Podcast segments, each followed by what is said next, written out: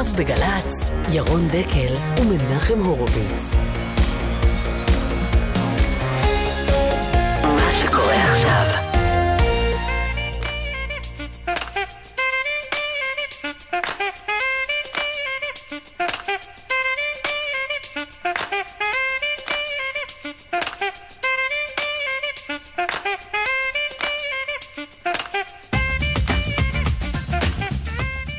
טוב מנחם. בוקר טוב ירון.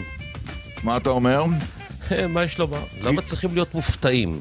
אה, תראה, איש לא צפוי, אה. שלפן, שאין לו מדיניות ברורה, נבחר לאיש החזק בתבל נגד כל ההערכות, כל התחזיות, כל הסקרים, כל הניתוחים וכל ההשערות. נו? תשמע, בינואר אמור להיכנס לחדר הסגלגל. כן. ואז הוא יתחיל לעבוד. ואז הוא פתאום מתברר לו הרבה מאוד דברים שהוא לא ראה אותם בשנים שבהם הוא קפץ ממקום אחד לשני ואמר את מה שהוא אמר, כולל אנשי הימין פה שכבר חוגגים, תכף נדבר איתם. זה, כן. איפה אתה היית אתמול לפנות בוקר? שלוש אה, לפנות בוקר, אני מנחם? אני בדרך כלל בשעות האלה בשינה עמוקה מאוד. ואתמול? כנ"ל, בשינה עמוקה מאוד. כלומר, אתה לא המתנת לתוצאות, תוצאות האמת. אה, ממש לא. וגם לא לספירת קולות החיילים. כלומר, קמת בבוקר וגילית שיש נשיא ולא נשיאה. יפה, ואני רוצה לומר לך משהו, אני דומה מאוד לפוליטיקאים שהולכים לישון תוך כדי מערכות הבחירות בערב וקמים בבוקר, הדברים משתנים ולא קורה להם שום דבר. אז אתה איתי כאן היום אה, מנחם הורוביץ במקום אה, עמית סגל, שנטש אותנו לטובת אה, מחוזות אחרים לפרק זמן קצר. ברוך הבא. ברוכים הנמצאים. תראה, מעניין, אני עובד באותה חברת חדשות שבה עובד עמית סגל. אני מקווה שגם אני אגיע פעם אחת למעמד כזה, שפעם בכמה שבועות אני נמצא מעבר לים. אבל אתה יודע, אנחנו בינתיים נשארים בארץ. אז אנחנו נדבר באמת כאן על הצהלה שנשמעת מימין במדינת ישראל, על הבחירה של טראמפ ועל... מקומה של הטלוויזיה במרוץ הזה, שנתנה לטראמפ כיסוי דרמטי לכל אמירה, לכל נאום, לכל ציוץ, ובעצם נתנה לו את החשיפה שאפשרה לו להגיע למאות מיליוני אמריקנים שבחרו בו להיות הנשיא ה-45 של ארצות הברית. אה, גם עוד נושאים אנחנו מקווים להספיק בשעתיים הקרובות. דקל סגל הבוקר במהדורת דקל הורוביץ. אגב, הורוביץ עם וו או בלי וו? שני וווים. שני רבעים. והרבה פתוס גם, אם מותר לי, אתה יודע. הרבה פתוס. דן שחורי עורך את התוכנית, אה, נועם קליין ורון רוזנבוי מפיקים, אה, בן קטן על הביצוע הטכני. אנחנו יוצאים לדרך.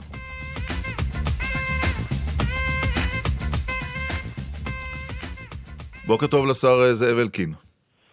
בוקר טוב ירון, ובוקר טוב מנחם, לא יודע אם הצלחתי עם הפתוס, לא מספיק, אבל בסדר, אנחנו נשתדל במהלך התוכנית. גם uh, חבר ליכוד, חבר הקבינט המדיני, גם אתה נשמת לרווחה כמו עמיתך לממשלה, השר אלקין? לא, אני לא חושב שזה עניין של נשמתי לרווחה. אני, בוודאי אנחנו מקדמים את בחירתו של טראמפ, הוא ידיד ישראל לא מהיום, כן, לא רק במרוץ לנשיאות הוא הצהיר כל מיני דברים של תמיכה חד משמעית במדינת ישראל, אלא יש ממנו רקורד של מספר שנים. איזה רקורד? תמיכה, כולל תמיכה אפילו בראש ממשלה, בביטויים, כרגע יש אפשרות גם לעשות. כשאתה אומר ידיד ישראל, אתה בטוח שהוא ישמור על ההגדרה הזאת? ההגדרה הזאת תישמר אצלו? קודם כל צריך להבין פה משהו, וזה נכון לכל מי שהיה נבחר, גם אם הילרי קלינטון הייתה נבחרת. התמיכה של ארה"ב במדינת ישראל היא בנויה קודם כל על דעת הקהל האמריקנית. ארה"ב זו מדינה דמוקרטית שבה דעת הקהל משפיעה על פוליטיקאים ולא רק לכיוון הפוך. ולכן כל עוד שמעמד של ישראל עומד גבוה מאוד בכל סקר שאתה עושה, עושה בארה"ב והנתונים רק עולים ועולים משנה לשנה, למעשה כל נשיא אמריקאי ימשיך את הקו הזה של תמיכה עקרונית במדינת ישראל. יכולים להיות חילוקי דעות עם ממשל כזה או אחר, לפעמים אפילו בנקודות זמן. אז אני רוצה להזכיר לך חילוקי דעות כאלה, למשל השר אלקין, שלא שמעתי שמזכירים אותם ביממה האחרונה. אתה זוכר מי היה הנשיא האמריקני הראשון שאמר, אני תומך במדינה פלסטינית לצד מדינת ישראל? אה, יכול להיות שהנשיא בוש לא יודע... צודק, נכון. אתה צודק. אבל אני... הנשיא אבל בוש, רק רגע, גדול הידידים של מדינת ישראל, גם בשיתוף פעולה עם אריאל שרון, גם בשיתוף פעולה עם המנוח, זכרו לברכה, גם עם, uh, uh, בשיתוף פעולה עם אהוד אולמרט. אהוד, uh, uh, הנשיא בוש הוא הנשיא האמריקני הראשון, לא קלינטון, לא אחרים, שאמר, צריך מדינה פלסטינית. אז אנחנו לא, אנחנו בטוחים שזה לא יכול לקרות גם לטראמפ? ירון, ירון, אני רוצה להזכיר לך גם מה קרה אחר כך. זה נכון שנשיא בוש אמר את מה שאתה אמר, ולחץ עלינו לקבל את מפת הדרכים, וזה נכון שהנשיא בוש בתחילת כהונתו המשותפת עם אריאל שרון, אם אתה זוכר, יצא אריאל שרון בהכרזות, אנחנו לא נהיה צ'כוסלובקיה, כן? הכרזה מאוד מאוד דרמטית, ולאחר מכן. לאחר ניסיון מסוים שהוא צבר בתפקיד ולאחר אירועים מאוד קשים שקרו בארצות הברית והוא הבין שישראל היא באמת בת ברית אמיתית של ארצות הברית במזרח התיכון, הוא תמך במדינת ישראל לאורך כל הדרך. עכשיו, אני לא יודע לנבא מה תהיה המדיניות של הנשיא כי הרי אתה יודע שהוא בלתי צפוי, אתה מדבר איתי על מדיניות, ברשותך, הרי מה זאת מדיניות? הרי אין לו מדיניות. יש לו כל מיני קטעים שאמר אותם, ציטט אותם, דיבר עליהם במהלך מערכת הבחירות. חזר בו ב-180 כן, מעלות. וחזר בו, ומה זה... כן. אני מציע לכולם לתת לו זמן, הוא הרי לא יפעל בשדה ריק, הוא יביא איתו אנשים מנוסים וכבר מסתובבים כל מיני שמות לתוך הקבינט שלו, ובסופו של דבר תהיה כאן מדיניות שעוד פעם, כל מי שהיה נבחר, העיקרון הזה של שיתוף פעולה היה נשמר. גם כשיש חילוקי דעות, קרו הרבה דברים טובים בינינו לבין ארה"ב, גם בשיא של חילוקי דעות שהיו. אבל uh, יכול להיות, ואני מאוד מקווה שכך יהיה, שבנושא הפלסטיני, בתקופה של טראמפ יהיה פחות חילוקי דעות. יש כאן עוד נקודה אחת שכדאי לשים עליה את הלב, תסתכלו. אני כבר כמה פעמים בשמונה שנים האחרונות קראתי נבואות זעם, זעם שבנימין נתניהו קובר את יחסינו עם ארה"ב ואנחנו נאבד בת ברית אמיתית כשאנחנו עומדים על שלנו והוא לא מבין שום דבר בפוליטיקה האמריקאית וטועה כל הזמן לאורך כל הדרך. היו הרבה פרשנים שאמרו הלך עלינו. והנה, כן. תסתכלו, בסופו של דבר אתם רואים שבסוף מתברר שהיחסים שלנו עם ארה"ב הם טובים, מתברר שבימי הממשל הזה, כן, שעוד לא סיים, ממשל אובמה, אנחנו חתמנו על הסכם ביטחוני חסר תקדים, ומתברר שמגיע לבית הלבן נשיא שהוא לא רק שמתבטא למען מדינת ישראל, הוא אפילו נדמה לי הסריט את עצמו, ב, ב, ב, ב, שנייה אחת, הסריט את עצמו פעם אחת ב-2013, אם אני לא טועה, בסרטון בחירות של הליכוד, כשהוא קורא לישראלים להצביע לנתניהו. תגיד לי, יכול להיות שעוד. אה, הנשיא הנוכחי עוד יפתיע את ישראל באיזושהי החלטה אנטי-ישראלית במועצת הביטחון עד שהוא מסיים במחצית אה, ינואר? אני מאוד מקווה שלא. סך הכל הרקורד של אובמה שבשמונה שנים שלו אף פעם מדינת ישראל, אף פעם ארה"ב אה, לא ויתרה על העמדה העקרונית הזאת של זכות וטו אם יש החלטה אנטי-ישראלית. פעם אחת כן. נדמה לי הוא הפעיל אותו, פעמים אחרות הוא פעל יחד איתנו כדי לא להגיע לה. צורך להפעיל אה, זכות וטו, ואני מאוד מקווה שהמדיניות הזאת תימשך גם בחודשיים כן. האלה, במיוחד לאור העובדה שיש פה הכרעה של הבוחר האמריקאי, וברור שהנשיא הנבחר בוודאי לא מתכוון לוותר. זה יפתיע אותך מאוד, אני מבין, אם אובמה ילך למהלך אה, כלפי ישראל בחודשיים הקרובים. אני, עוד פעם, אין סיבות, לפי כל מה שהיה עד עכשיו, שהוא ישבור פה את מדיניות okay. אוקיי. שהוא בעצמו המשיך, ובוודאי אם הוא יעשה את זה, זה יהיה צעד מאוד לא לגיטימי בדמדומים בין הממשל, אבל למה ללכת לשם? בואו... בוא נחזור, ב... אז יודע מה, בסדר, בואו אני... נצא מתוך נקודה... אז בואו בוא, בוא נחזור לטראמפ, אה, הנשיא הנבחר. יצא לך, השר אלקין, במקרה להאזין לגל"צ הבוקר בין 8 אה, ל-9 לתוכנית של אילנה דיין? אני... או שהיית עסוק? מודה ומתוודה שלו. מודה אה. ומתוודה שלו. לא, בסדר. אני טיפלתי בילדים קטנים שלי. מאה אחוז. אני עדיין שייך לשרים שמוצאים ילדים קטנים לגנים. מאה אחוז. בבוקר. אז הנה קטע קצר של דברים שאמר אה, שגריר ארה"ב לשעבר, הדמוקרט אה, מרטין אינדיק, לאילנה לגבי מה יקרה בעתיד, להערכתו, והשורה התחתונה היא, לא כדאי למהר ולנתח ולנבא. Trump's position on Israel is quite unclear. He said different things to different audiences. I would not depend on a real estate lawyer who works for Trump as, as necessarily the person who's going to decide these things. בקיצור, הוא אומר, הוא אמר דברים שונים לקהלים שונים, והעמדה שלו כלפי ישראל לגמרי לא ברורה, אומר מרטין אינדיק לאילנה דיין. קודם כל, מרטין אינדיק הוא לא פרשן ניטרלי, הוא שייך... לא, אמרתי, הוא הדמוקרט מרטין אינדיק. הוא שייך למחנה מאוד מאוד מובהק וברור במי הוא תמך בבחירות האלה ולכן נכון. ברור שיהיה ביקורתי, לכן ברור שיהיה ביקורתי על טראמפ, צריך לקבל את זה בעירבון מאוד מאוד מוגבל את התחזית הזאת. יחד עם זאת, אתה צודק, אם אתה שואל אותי אם אני בטוח שבכל ארבע שנים האלה לא יהיו חילוקי דעות בינינו לבין הממשל החדש, יכול להיות שיהיו, הרי ממשלת ישראל מחויבת, וראש הממשלה הזה הוכיח את זה לא פעם ולא פעמיים, לעמוד קודם כל האינטרס הלאומי של מדינת ישראל ושל אזרחיה, גם כשזה כרוך באי נעימות או בוויכוח עם הבן אדם הכי חזק בעולם, נשיא ארה"ב, עשינו את זה מספר פעמים, כן. כי האינטרס הישראלי צריך לגבור אצל ראש ממשלה ישראלי על הרצון למצוא חן בעיני נשיא אמריקאי. לכן מדינת ישראל תמשיך לעמוד על שלה בסוגיות העקרוניות. אני מאוד מקווה שעל פניו נראה כך שיהיה פחות חילוקי דעות עם הממשל החדש, אבל כמובן אנחנו לא יודעים מה צופן העתיד. כדאי לשים לב לעוד נקודה שאני כן. חושב שמדברים על זה בניתוחים, אבל זה ברור לחלוטין שתהיה עכשיו תמיכה גורפת מקיר לקיר גם בקונגרס, כן, על שני בתיו. התמיכה של ההנהגה של מפלגה רפובליקנית גם בסנאט וגם בקונגרס במדינת ישראל היא ידועה כבר מספר שנים. עכשיו תוסיף לזה שדמוקרטים כרגע משוחררים מהמשמעת הקואליציונית של ה...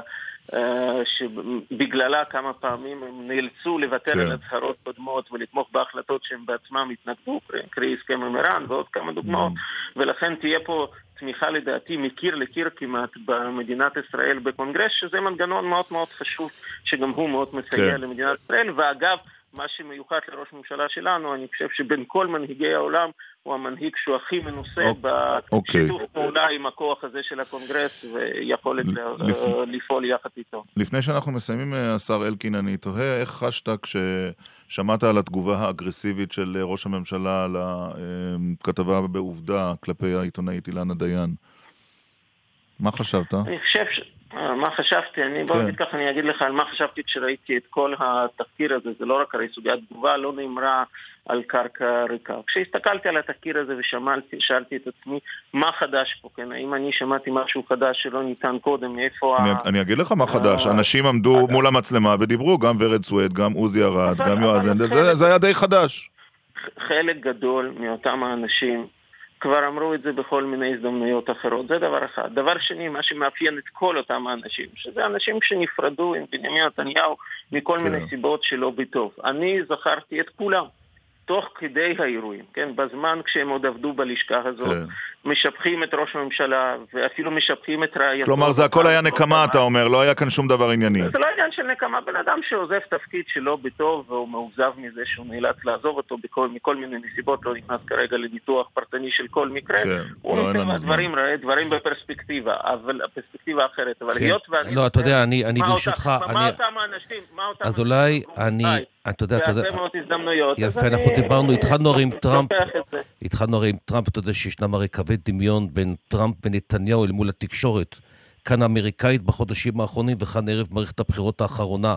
כאן במדינת ישראל, ואתה רואה את התוצאות. התוצאות היו בניגוד למה שהתקשורת התפללה, קיוותה אה, ברובה. אז למה בכלל... אה, למה הוא עושה...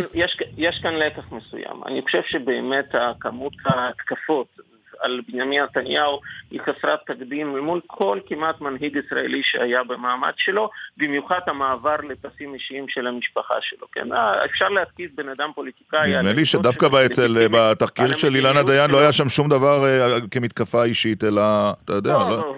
לא, לא, בוא נגיד את האמת, הרי זה היה, כל המסר של התוכנית היה מכוון נגד רעיית ראש ממשלה.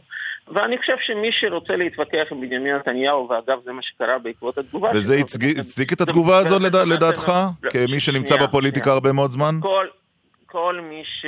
אני לא שופט את ראש ממשלה שאחרי שהוא נמצא בהתקפות כל כך קשות עליו ועל משפחתו ועל אשתו בצורה הולכת וחוזרת, הוא אומר כל הזמן תתקפו אותי, אז כתוצאה מהתגובה שלו עכשיו תוקפים אותו ולא את רעייתו, אז את מטרה שלו הוא הסיק, הוא מגן על המשפחה שלו, וזה uh, בעיניי בהחלט מבחינת okay. אוקיי. התנהלות של כל בן אדם במצב כזה. תגיד, איך אתה היית מתנהל אם היו תוקפים את אשתך על ימין ועל שמאל כל בוקר וכל ערב, היית מנסה להסיט את האש אליך, אז האש... Uh, הוסטה אליו, הוא כבר מספיק עם, uh, חזק לעמוד במתקפות האלה ולהמשיך את זה הלאה, אבל אני קורא לכולם, בואו תעזבו את המשפחתו של ראש הממשלה, כל מי שחולק עליו, חולק עלינו במדיניות שלנו, שיתקוף אותנו. טוב. זה שראש ממשלה מתייעץ לפעמים עם אשתו, אני יכול לגלות לך סקופ, גם אני מתייעץ עם אשתי, ויש לה השפעה על מה ש... אז זה אולי לתחקיר הבא. לפעמים אני מסכים איתה, לפעמים אני לא מסכים איתה, אבל זה השר... טבעי אצל כל אחד מאיתנו, ולכן מי שחולק על בנימין נתניהו, שיתקוף אותו, תאמין לי, בנימין נתניהו יודע להשיב אש ולעמוד על שלו, ובסוף הציבור מכריע, כמו שזה נכון בארצות הברית. השר אלקין. הציבור הכריע, גם אצלנו הציבור הכריע בבחירות האחרונות, וגם בבחירות שלפני זה, וגם בבחירות שלפני אוקיי. טוב, אגב, זאב אלקין, מה שאני יכול רק לאחל לך לקראת סיום, הוא הבטיח להעביר את שגרירות אה, ארצות הברית מתל אביב לירושלים. אני מקווה מאוד שעוד בתפקיד שלך, כשר לירושלים, וגם למורשת ירושלים אתה, וגם שבאמת תזכה לחנוך את שגרירות ארצות הברית בירושלים בירת ישראל. אני קודם כל מאוד מאוד אשמח, והמגרש קיים ומוכן, לכן זה לא בעיה. או, יש לנו כותרת. רגע. לכן אין בעיה לעשות את זה פיזית. אוקיי. אני, אני רוצה להגיד שני דברים. לא, אין לנו זמן, מנחם. קצרים ממש, קצרים, אני חייב תשובה למנחם. אחד, הוא לא הנשיא הראשון שהבטיח לעשות את זה, לכן אני מקווה שהוא יהיה הראשון שיקיים, אבל בואו נחכה קצת. והדבר השני, חשוב לא פחות, בואו אנחנו כממשלת ישראל נעסוק במה שאנחנו יכולים להחליט. בואו נעביר את יחידות ממשלתיות שעוד לא עברו לירושלים בירושלים, אני נלחם על זה. בואו נבנה יותר בירושלים, כי אוקיי. ירושלים צריכה את הבנייה הזאת משוועת. בואו נעשה את שלנו. ואחר כך נדרוש מהאמריקאים לעשות את שלהם. תודה, השר זאב אלקין, יום טוב לך. תודה רבה ויום טוב. עכשיו איתנו אה, גדעון לוי, הארץ. שלום. בוקר טוב. מנחם, קראת את המאמר של גדעון לוי, נכון? פעמיים ולא האמנתי. למה? הוא אומר, תומך, שמח מאוד בבחירתו של... שמח מאוד, תכף נשמע. כן, שמח מאוד, זו ההגדרה, גדעון לוי. חד משמעית. נכון, גדעון? אני מבין נכון, או שצריך לקרוא פעם שלישית? מה אתה אומר? פעם שלישית, אין ספק, מנחם. בכלל לא מזיק לך לקרוא שלוש פעמים את מה שאני כותב. אבל לא, לא, לא, לא, לא, לא, לא. בוא, בוא נעשה סדר, והכל ברור מהמשפט הראשון. כן, הודיתי, אני קיוויתי שהוא ינצח, כן, אני מאוד מבוהל עכשיו. זאת האמת בפשטות. תסביר לנו את הסתירה. אין סתירה. זה קורה הרבה בחיים, אנחנו כבר מנוסים מספיק, שפנטזיות שהן מתממשות, פתאום הן נורא מפחידות. למה הייתה פנטזיה? No. בעיקר בגלל שלילתה של אה, הילרי קלינטון, כי שם ידעתי בדיוק מה יהיה. יהיה המשך מאותו דבר, ואין דבר שמפחיד אותי יותר מאשר המשך הסטטוס קוו באזור שלנו כמובן. כלומר, לשיטתך הסטטוס... הנשיאה קלינטון לא הייתה נבחרת, הייתה ממשיכה באיזשהו uh, תהליך מדיני שסופו שום דבר בעצם לשיטתך. בדיוק, בדיוק, בדיוק, ובזה כמעט אין חולק, זאת אומרת, אין מישהו שחשב שהיא, מה שאובמה לא עשה שמונה שנים, היא תעשה, אין, אין לזה פשוט סיכוי, זה היה מופרך לגמרי. זה אמר עוד ארבע או שמונה שנים של סטטוס קוו, שהמתנחלים ממשיכים לחגוג וישראל ממשיכה לצלול עוד יותר ועוד יותר לעומק. אז אתה מעדיף את זה שהביע תמיכה, אגב, אני לא יודע אם יצא לך לשמוע את היועץ שלו הבוקר אה, בגל"צ, מדבר על כך שהוא אמר, לנו אין שום בעיה עם התנחלויות, אמר היועץ של טראמפ, שאולי יתמנה לשליח מיוחד מטעמו במזרח התיכון. שמע, יכול להיות, תראה, מה שהם אומרים... את זה אתה מעדיף? אני מעדיף את הסיכוי לשינוי, ויש סיכוי לשינוי. ולמה יש סיכוי לשינוי? כי טראמפ הוא איש לגמרי בלתי צפוי. אדם שלא מחויב לתקינות הפוליטית. תראה, התקינות הפוליטית בארצות הברית זה להמשיך לממן את הכיבוש, לתמוך בכיבוש באופן עיוור, באופן אוטומטי. לא יודע, אני כאן דווקא קראתי, אני קראתי דווקא מאמרים, כולל uh, בעיתון הארץ, אבל לא רק, שבו מדברים שברגע שהיא נבחרת לתפקידה כנשיאת ארצות הברית, הפטרון אובמה יגיד לה, תקשיבי לי, את צריכה לסייע לי כדי להוכיח לבנימין נתניהו מי שליט העולם, ואנחנו כעת... נתכנס ונלך אל מועצת הביטחון ונפגע במדיניות ישראל ונפגע בישראל, ככה זה מה שקראנו בימים האחרונים. כן, ושמונה שנים הוא לא עשה את זה, אז הוא יעשה את זה בשמונים הימים הנותרים. אבל אף פעם לא הייתה מערכת יחסים כזאת אה, מתוחה, הרי לפי כלי התקשורת בישראל הייתה מערכת יחסים מאוד מתוחה בשנה האחרונה בין אובמה לבין אה, נתניהו, והוא רק חיכה לרגע שבו הוא כמעט יסיים את תפקידו כדי להוכיח לנתניהו. זה לפחות מה שאני קורא בתקשורת במדינת ישראל. מנחם, הייתה מערכת יחסים מתוחה, ומעולם לישראל לא היה חופש כזה להשתולל כאוות נפשה כמו בשמונה שנותיו של אובמה. מעולם ראש ממשלת ישראל לא העז לפגוע ולצפצף על נשיא ארצות הברית כמו בשמונה השנים של אובמה. אז המתיחות האישית זה דבר אחד והמציאות הפוליטית הייתה דבר אחר לגמרי.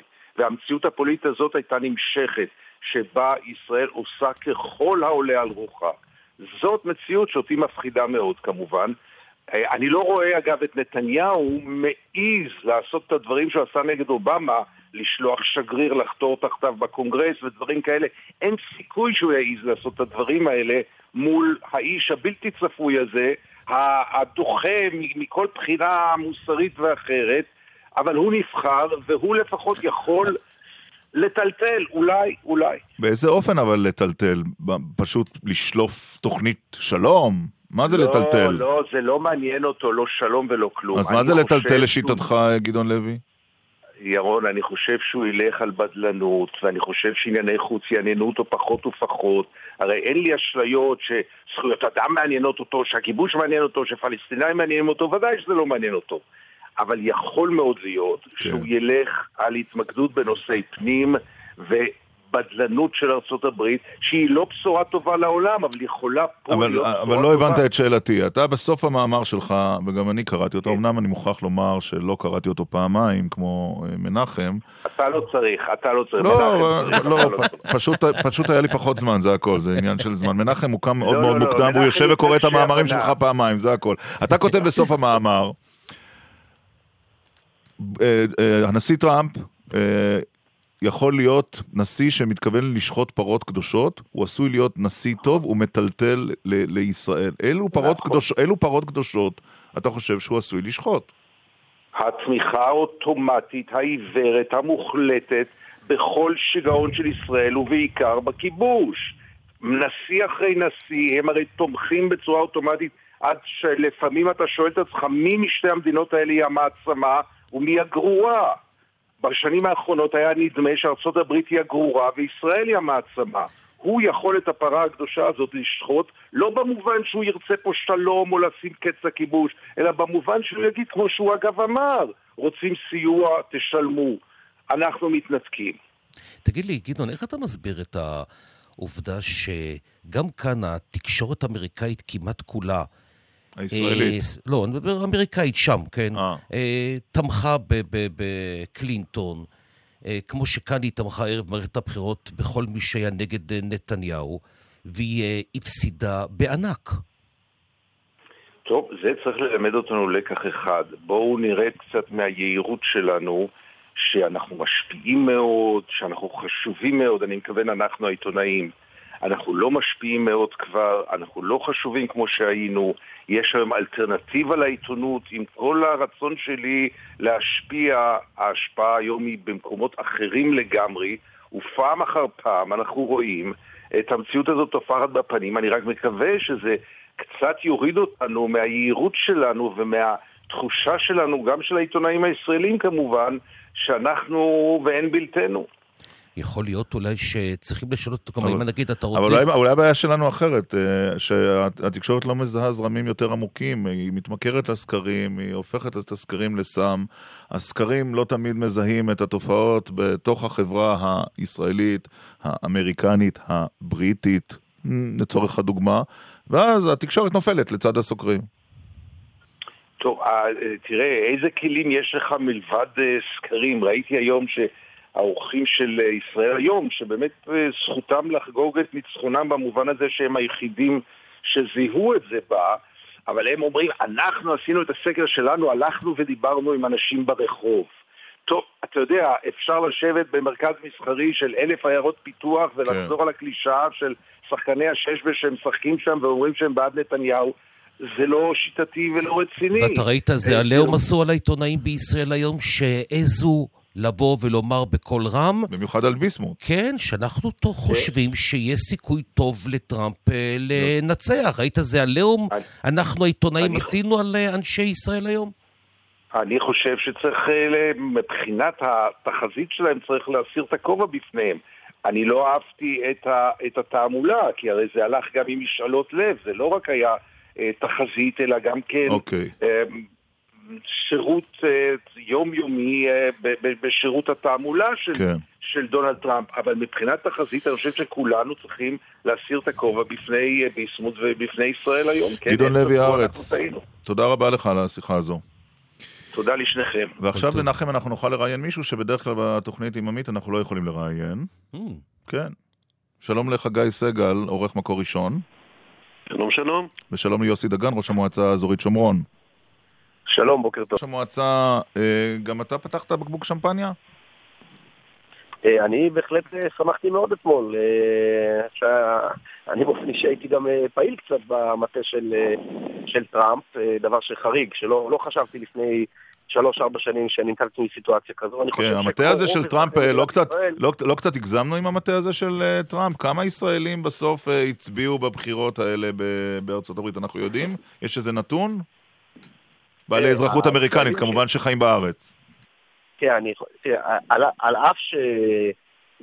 להערכתי, המדינה שיש בה הכי הרבה אזרחי ארה"ב חוץ מארה"ב היא ישראל, אה, וחלקם מדינות מפתח, עיקר ההשפעה להבנתי של ישראל וגם של ההתיישבות אה, בשומרון בבחירות האלה הייתה על הציבורים השמרנים, סלאש אוונגליסטים, סלאש נוצרים בארצות הברית, כי יש שם אה, עשרות מיליונים, אם לא יותר מכך, שמאוד חשוב להם ירושלים, מאוד חשוב להם ג'ודאה עם סמריה. בעיקר אוונגליסטים. לא רק, לא רק. יש גם ציבורים שאינם אוונגליסטים, גם אוונגליסטים, שהם כוח שמתחזק שם, אבל אני דווקא פחות בקשר איתם. אבל אה, גם, אה, גם ציבורים אחרים, נגיד כאן זה הציבור השמרני, הוא בוודאי שהוא מאוד פרו-ישראלי והוא מאוד מבין את החשיבות של ההתיישבות ביהודה ושומרון לקיומה הביטחוני של מדינת ישראל. וזו גם הסיבה שאני החלטתי שבשונה מהרגל רגיל, אני ראש מועצה בשומרון, אני צריך לדאוג לביוב, אני צריך לדאוג להסעות לבתי ספר. המצב של אה, שלטון, השלטון הרע של אובמה, שבצורה אובססיבית, ואני אומר אובססיבית, כל גד ילדים, כל בנייה של שני בתים באיזה יישוב, כל סלילה של כביש, אה, צעקות על ראש הממשלה, ולחצים בינלאומיים, ואיומים, וניסיון סחיטה באו"ם, המציאות הזאת לא הגיונית. אני כראש מועצה מוצא את עצמי במצב שיש היום חצי מיליון אזרחים כמעט ביהודה ושומרון, 50 שנה, שכל המדינה פחות מ-70, וגם ילדים, שינוי תב"ע נקודתי לבית ספר הוספת כיתות, צריך להתחשב במצב הפוליטיק, בפוליטיקה הפנימית של מפלגה הדמוקרטית בארצות הברית. זה דבר שאנחנו לא יכולים להרשות כן, לעצמנו כאזרחים אה, בשנת 2016. כן. תגיד לי, חגי סגל, הצהלה הזאת לא מוקדמת מדי? כלומר, יוסי דגן כבר לוקח אותנו למחוזות שבא ואומר, ביום נוכל להקים בלי שום בעיה בשטחי יהודה ושומרון, גם גני ילדים, ולמה גני ילדים? אנחנו לפני יישובים נוספים, ונרחיב את היישובים הקיימים, ואין יותר גושי התיישבות. מה אתה אומר, חגי? תראה, זה לגיטימי שתהיה לפחות uh, תחושת הקלה גדולה כשאובמה, באמת ממשל אמריקני לא, שלא אהב את מפעל ההתנחלויות בלשון המעטה, הולך הביתה, ובמקומו בא ממשל uh, שעל פניו לפחות, לכאורה, אוהד מאוד את ישראל ואת מפעל ההתנחלויות. טראמפ עצמו הוא באמת סימן שאלה, אבל הצוות סביבו זה, איך אומרים, צוות החלומות אה, של הימין הישראלי. אבל מי אומר שצוות החלומות הזה יישאר? כלומר, אתה יודע, אנחנו ככה חוגגים כאן, בעיקר אה, חוגגים אנשי ימין, ומי החליט שהוא לא ישנה דעתו? הרי הבן אדם הזה... תסכים איתי, הוא בלתי צפוי, אמר דברים והיפוכם. ופה הימין כולו, משרי אה, הבית היהודי ועד אחרון התושבים ביהודה ושומרון, חוגג, ואני מתקשה לא, להבין לא, אתה נסחף, אתה, אתה נסחף לחלוטין, אה, מנחם, אני לא שתיתי לחיים אתמול, וגם לא את השכנים שלי שותים לחיים, כן ראיתי חיוכים, גם אני חייכתי, אני אה, מוכן פה להודות. תראה, לפי ההיגיון שאתה אומר, אז גם בחתונה לא צריך למכות, כי אולי זה ייגמר בגירושין. לכאורה יש פה איזה אהבה. אה, בוא נקווה לטוב, יכול להיות שנתאכזב, כבר התאכזבנו לא פעם. אבל מה, שאני אכנס הבוקר למקלט? מפני ש... לא, אבל אולי כדאי להיות יותר מפוקחים ולומר, רגע, האיש הזה אמר אמירות שהן גם סותרות. אנחנו מאחלים לו בהצלחה ומקווים שבדיוק, אבל כאן יש איזה פרץ של צהלת שמחה שכמוה כבר לא שמענו הרבה מאוד זמן. כן, אני יכול להבטיח לך שהכותרת של מקום ראשון מחר תהיה בצבע שחור, לא... מה תהיה הכותרת? אני לא יודע, לחכה לערב, אבל, אבל, אבל לא, זה לא, אני, אני מסכים איתך, לא, לא צריך להיכנס לאופוריה, גם, גם, גם פה בישראל, עלה מנחם בגין לשלטון, אז אני מוכן להודות כן שתיתי לחיים, ואני מודה שאחרי כעבור כמה זמן התאכזבתי. וגם שרון היה כאן ראש ממשלה ושתו לחיים, ואחר כך היו כל מיני דברים אחרים. יוסי דגן, אני רוצה לשאול אותך, קודם כל הזכרת... השמחים, אני יורשה לי, אני חושב שיש כאן אה, שתי נקודות. הנקודה הראשונה, שכמו שגם חגי אמר, אה, אני, אני נפגשתי בחודשים האחרונים עם לא מעט, וגם בשנים האחרונות, כי אירחנו אותם בסיורים בשומרון, לא מעט אנשים בכירים בקרבתו של טראמפ, או בביקורים בשומרון, שזה גם יפה שהם באים ושמחים לבקר ומתחברים, וגם אה, גם פגשתי אותם בארצות הברית. והכיוון הוא מאוד טוב, נכון, אי אפשר לדעת, ואני לא כן. באופוריה בכלל. אני יכול לומר דבר אחד... אתה נשמע כאילו כן. אני רוצה, אני, א', אני, אני רוצה להזכיר, אתה ככה, כן, דיברתם על אובמה, על ממשל לא אוהד, אה, או שלטון לא טוב לישראל. נזכיר קודם כל את התמיכה המוחלטת, המוחלטת של אובמה בכיפת ברזל, זה דבר אחד, ממשל אובמה. וגם, נדמה לי שיוסכם ש-3.8 מיליארד שקל אה, תמיכה בישראל מדי שנה, זה לא דבר מאוד מאוד רע שעליו הסכים הנשיא האמריקני. אתה חושב, אה, יוסי דגן, שהבחירה הזו... של טראמפ תשפיע עכשיו על עמדת הממשלה בעניין אה, עמונה, או שאין לזה קשר? או, אתה אומר נקודה חשובה. שלושה נקודה מיליארד דולר כמובן, לא שקל. אז זה ישפיע על, אה, על אה, ממשלת ישראל בעניין עמונה- עכשיו או לא? תראה, אני חושב שאמרת נקודה חשובה, ואני מתחבר מאוד לדברים שגם אמר מנחם לפני אה, חצי דקה. אני חושב שהסיפור כאן זה, זה פחות עכשיו טראמפ, זה אפילו פחות יועציו הפרו-ישראלים, אחד מהם תרם אה, אמבולנס להר ברכה, אנשים טובים מאוד באמת. הסיפור הוא ממשלת ישראל, וכאן הכדור יש לבנימין נתניהו, ראש הממשלה, הזדמנות היסטורית ביד, כי אין ספק שגם דונלד טראמפ וגם אם חגי סגל היה עכשיו נבחר לנשיא הברית, הוא לעולם לא יהיה יותר ציוני מראש ממשלת ישראל, צריך להבין את זה. כן. והיום יש הזדמנות שיש שלטון שגם אם הוא לא יגיד שהוא תומך בהתיישבות, אני מקווה שהוא יגיד שהוא תומך, אבל גם אם הוא לא יגיד שהוא תומך, הוא בוודאי לא יהיה אובססיבי ונקמני ומנסה לסחוט ב- כמו על ידי הצבעות באו"ם ומועצת הביטחון, Mm. כמו הממשל האובססיבי שהיה של אובמה. ולכן הכדור הוא לא אצל טראמפ, הכדור כרגע אצל ראש הממשלה, והציפייה שלי כאזרח ישראל וכנבחר ציבור, כראש המועצה האזורית שומרון, היא מראש הממשלה לא רק להעביר את חוק ההסדרה, אלא ל- להתעסק בדבר המרכזי, לבטל את כל ההגבלות הפוליטיות הגזעניות, אני אומר, ליהודים בלבד, ביהודה ושומרון, בירושלים על בנייה, לשחרר את כל החסמים הפוליטיים האלה. אני בטוח שאם הוא יעשה את זה, דונלד טראמפ לא ילך במועצת הביטחון נגד מדינת ישראל. יכול להיות שתהיה, אני אומר אפילו אולי... למרות שאנחנו יודעים שכאן העניין, העניין, נכון, רק רק- רק להזכיר, העניין כרגע הוא לא בידי ראש הממשלה ולא בידי שרי ממשלת ישראל, זה. בידי בית המשפט העליון והנשיאה מרים נאור, צריך לזכור גם את זה, לא נתניהו הוא שיחליט כאן. חוק ההסדרה, חוק ההסדרה זה ודאי שזה תיקון עוול, שאנחנו לא יכולים... אה, הבנתי אותך. שרק מתנחלים, שמתנחלים יהיו בשלטון. כלומר, אתה מדבר על חוק ההסדרה, לא על הדחייה שביקשו, שביקשה הממשלה. חוק אוקיי, ההסדרה זה נקודה קטנה, זה ביטול כן. עוול. הסיפור האמיתי הוא שיש היום שישה מיליון דונם ביהודה ושומרון, שחמישה כן. ומשהו מהם ריקים גם מיהודים וגם מערבים, ואפשר ליישב מאות אלפים כן. ומיליונים ביהודה ושומרון, כן. והציבור מצביע יוסי. ברגליים, הציבור רוצה לבוא לגור. יוסי, בוא, משפט האמיתי. אחרון לחגי סגל, בבקשה. יש, יש, יש איזו זיקה בין מה שקרה בארצות הברית השבוע לבין אה, עמונה. כי על שולחנו של בג"ץ עכשיו אה, אה, מונחת אה, בקשת דחייה. נכון. עכשיו, אה, בקשה, אה, מה בקשת הדחייה הזאת? היא אומרת, היא נתלית בכל מיני טיעונים ביטחוניים, אבל יש גם טיעון מדיני ברקע. יכול להיות שעוד חודשיים מדינת ישראל תוכל להציע לתושבי עמונה פתרון שכרגע היא מתקשה להציע להם. ושהיא לא הציעה בשנתיים האחרונות, צריך לומר. מחשש, כן, מחשש לתגובה אמריקאית? וזה יקטין, וזה יקטין את ההתלקחות שם הצפויה, ואני חושב. שבית המשפט העליון אה, יתחשב בזה. תודה רבה, אה, להתחשב חג- בזה. חגי סגל, עורך מקור ראשון, ששמחנו לארח אותך בהזדמנות החגיגית הזו זה שעמית לא לא נמצא. גם מבני משפחה חן נמצאים חן, ת- פה, תעלו זה אותי בשיחה בהפתעה. אה, לשיחה בהפתעה, רשמנו לפנינו. אה, יוסי דגן, ראש המועצה האזורית שומרון, תודה רבה גם לך, בוקר טוב. גם לכם, בוקר טוב. אחד הדברים המעניינים שהיו בבחירות האלה בארצות הברית, והזכירו אה, לי קצת את אה, ישראל, השימוש בתקשורת, אה, או התקשורת שהתמסרה לטראמפ. נכון? כל אירוע של טראמפ, כל אמירה, כל ציוץ, הפך לאירוע תקשורתי אמריקני.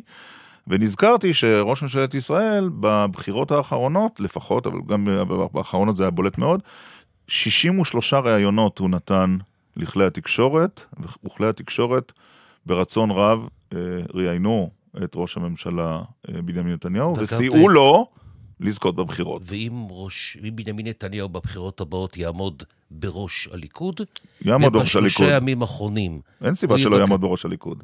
בשלושה ימים האחרונים יבקש, ככה, יש להניח... הפוליטיקאים, אני שומע את מה שאתה אומר. אוקיי. אז אני צוחק. אני אומר שגם בשלושה ימים האחרונים, לפני מערכת הבחירות, הוא התקשר לכל תחנת רדיו אזורית, ולכל עיתון, ולכל מקומון, ולכל תחנת רדיו כזו או אחרת. ויופיע? ויופיע, וישמחו מאוד לשמוע את מה שהוא אומר. שלום דידי הררי, בוקר טוב. מה שלומך? בסדר גמור, שלום מנחם, שלום ירון. אחר כך אומרים שראש הממשלה לא מתראיין. לא, איך הוא אמר? הוא מתראיין 65 ראיונות בקדנציה, 63 מהם בשבוע- האחרון. אתה גם, אתה גם, דיד- דידי, בבחירות האחרונות אתה אה, היית שם, אבל כמי שעוקב אחרי הדברים האלה, אתה מוצא, אתה, מתחבר להקבלה שאני עושה בין אה, התקשורת שאולי תוקפת את טראמפ ומתמסרת לו ומביאה לבחירתו לנשיא הברית לבין מה שקורה בישראל? כן, אני מוצא סוג של הגבלה אם כי יש קצת הבדל. התקשורת האמריקאית, אה, מרגע שטראמפ הודיע על ההתמודדות שלו, אה, לקחה אותו כליצן החצר וניסתה לעשות אותו הדבר הכי מצחיק שקיים. ובתור ליצן היה נורא כיף לסקר אותו, כי כולם היו בטוחים שהנה הוא מתמוסס, הנה זה יהיה רק איזו גחמה, יישארו להם מלא קטעים כיפים אחר כך לשחק איתם, ויהיו מתמודדים אחרים מהרפובליקנים שיתקדמו קדימה. ככל שהוא התחזק, התקשורת הבינה שמשהו אחר קורה. ואז היא נכנסה לתפקיד המסורתי שלה, שבו היא חושבת, כמו התקשורת הפוליטית בישראל, שהם בעצם יכולים לקבוע מי ישלוט במדינה. אה, והם התחילו בצורה מגמתית מאוד, אתה יודע, מעבר לחשיפה שלו ול... אה, ולעיסוק בו היומיומי, בהחלט לנסות, לנסות לכוון את זה לאמריקה הדמוקרטית, הקלינטונית, כל מה שצריך. אבל זה לא כל כך עבד. אתה יודע, הרכבת כבר דהרה מהר מדי, ומה שהתחיל אצלהם כגחמה וכצחוק, אה, הם לא יכלו לעצור את זה אחר כך. זאת הייתה גם מדיניות, כמי שליווה את, אה, כמי שליווה את בנימין נתניהו בחודשים האחרונים, זאת הייתה מדיניות... בחודשים האחרונים שלפני הבחירות. לפני הבחירות, לא, כן, לא, ברור. עכשיו, עכשיו הוא כבר לא, לא שם. לא שם. אני אומר, בבחירות האחרונות, כן, כלומר, זאת הייתה מדיניות להמתין לרגע האחרון ולפתוח בבליץ של מאות רעיונות, ואתה יודע, לא, עם אני- התוצאות לא, אי יכול אפשר הרי לך- בכלל אה, להתווכח. אני אגיד לך, זו לא הייתה מדיניות, זו לא הייתה הכוונה. אה, אתה רואה יום-יום מה קורה, אתה עוקב אחרי אה, הלכי הרוח כדי לדעת מה קורה, וכשאתה מבין שהבעיה היא הזכיחות של ממילא הוא זוכה, אתה מבין שיש בעיה וצריך להתעורר ולהגיע לכל תחנת רדיו אפשרית.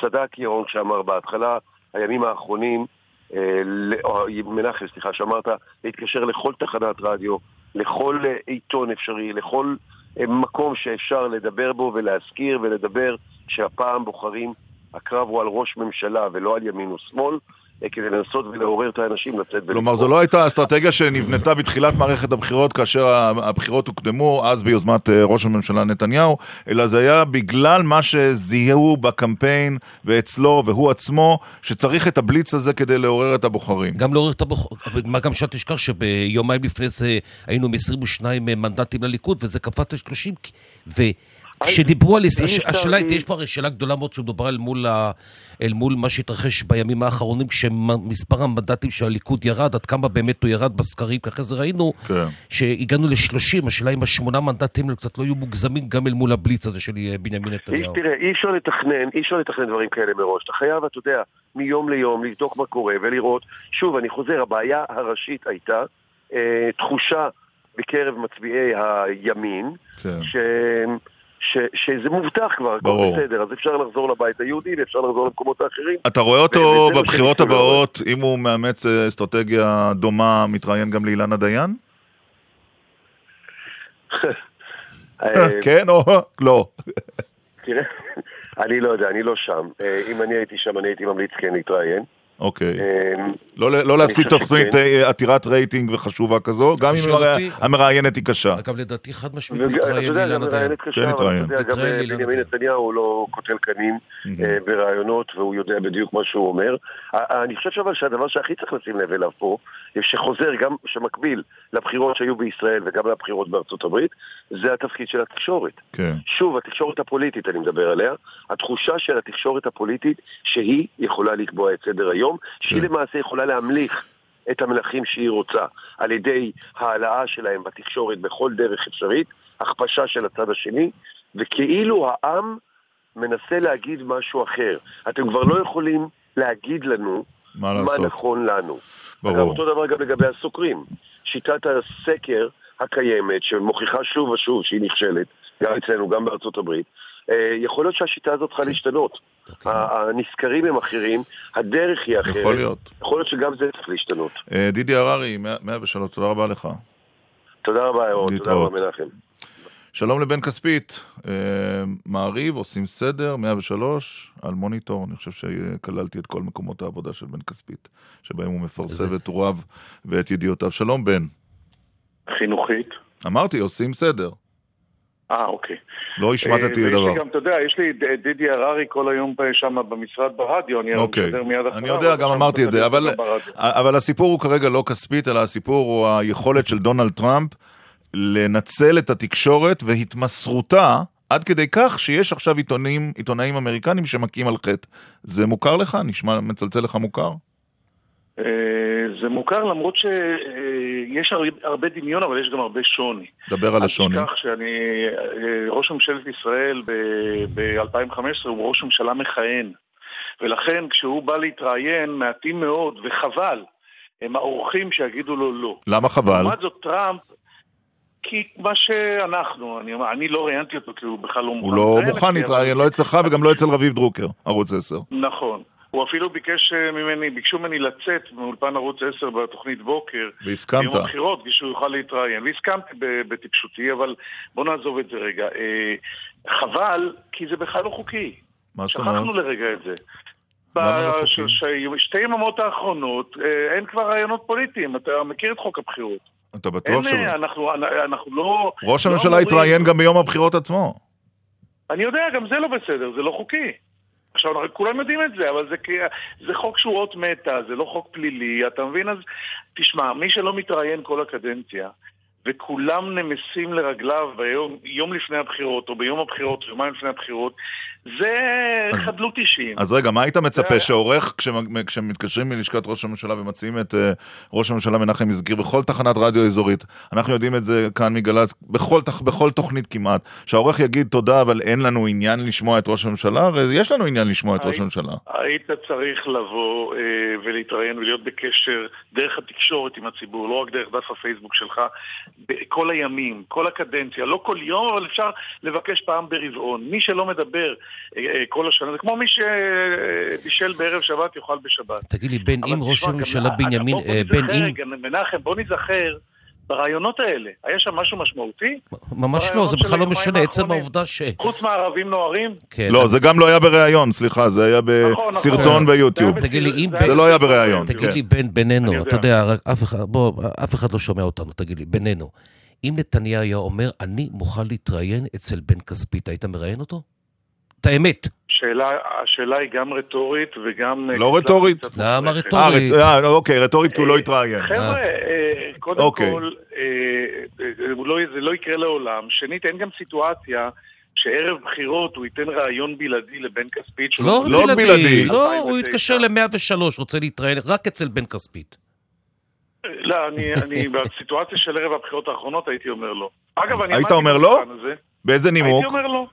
בנימוק שלא התראיינת עד היום, אז אני לא- אני לא אני לא מסכים שתתראיין עכשיו? עכשיו, עכשיו כדי לנצח את הבחירות על קו הגמר, לבוא ולהשתמש בתקשורת ככלי, זו ציניות, זה לא מוסרי, זה לא הגון, וכמו שאמרנו מקודם, זה גם לא חוקי.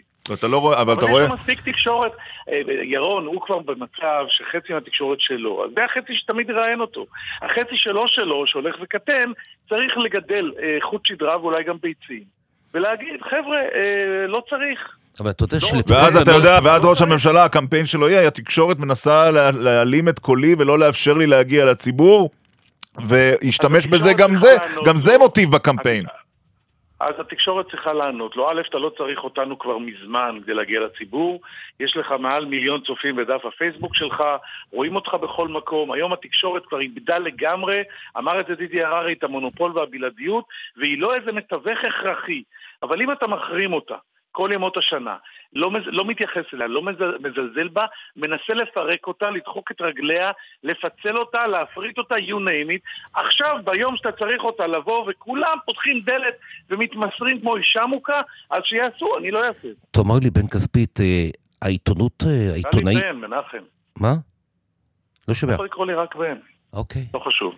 אה, בן ידידי, תגיד. לי, העובדה שהתקשורת האמריקאית, כמו התקשורת הישראלית, אה, כשלה כישלון מוחלט בהבנת מה שמתרחש בשטח, זה מלמד אותנו משהו לקראת מערכות הבחירות הבאות? בוא נאמר אחרת, הפקת איזה לקח?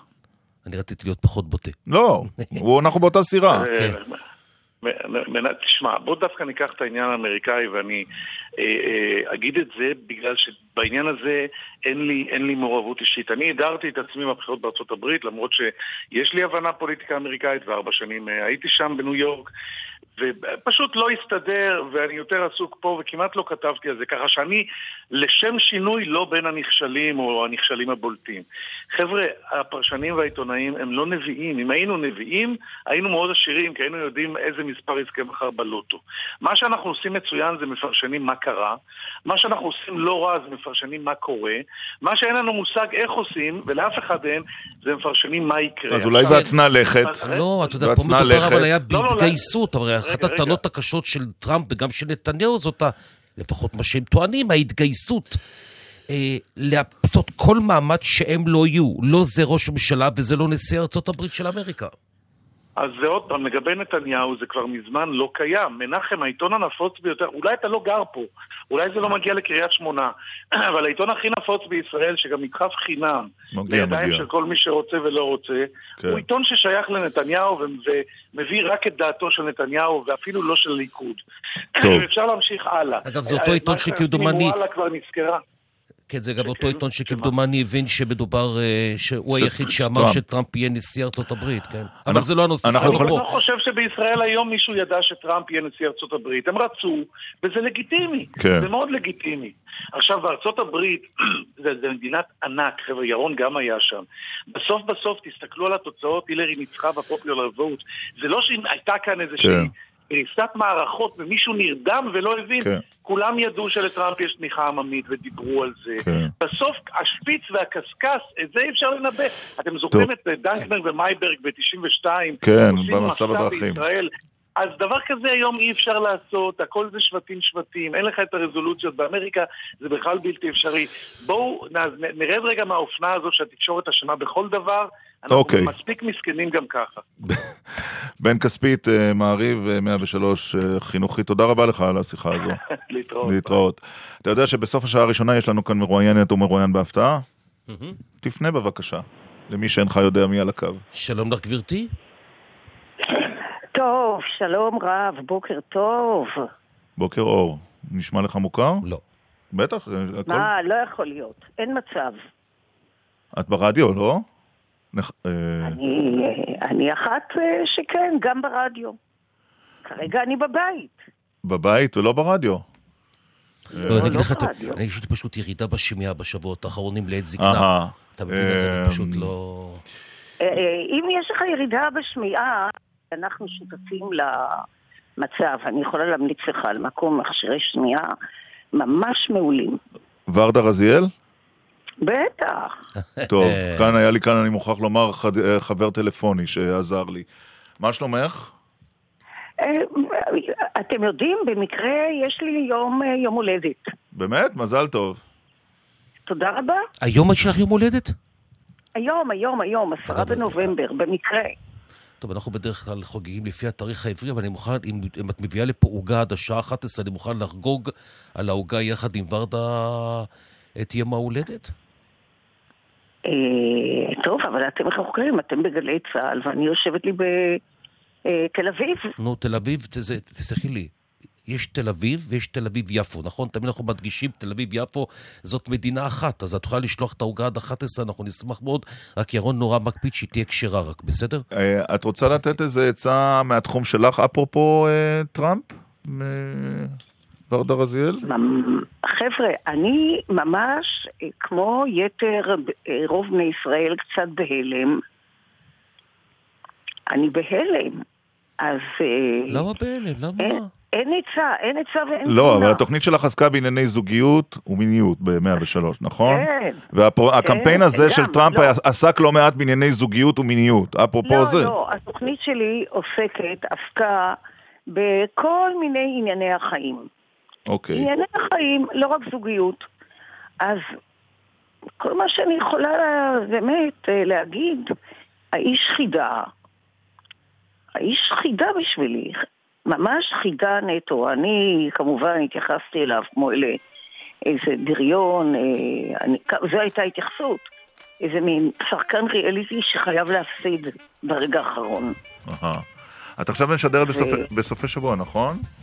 לא, אני משדרת עכשיו כל יום, כלומר, יש לי תוכנית כל יום שלישי, שבה יש לי, כלומר, אני כבר לא אה, נותנת עצות, אני כבר לא אייצס דיבר. את נותנת אבל עצות בעיתון, בעיתון ידיעות אחרונות. אה, זה נכון. אוקיי, זה נכון, ידיעות. אחרונות. ידיעות אחרונות צריך לשלוח לי מכתב. מה, פיטורים? מה-? זה מכתב? לשלוח מכתב לטור. אה, עם כל הבנתי. בעיה. אה, צריך לכתוב, איזה פיטורים? אה, לא הבנתי, רגע חששתי, לא יודעת איזה מכתב. ויפה. אה, היינו יכולים לדבר עוד, אבל האמת היא שענייני טראמפ דחקו אותנו לסיום. כן. אה, נודה לך. נכון, נכון. אז שיהיה בריאות ואושר. תודה. עכשיו בגל"צ, ירון דקל ומנחם הורוביץ. מה שקורה עכשיו.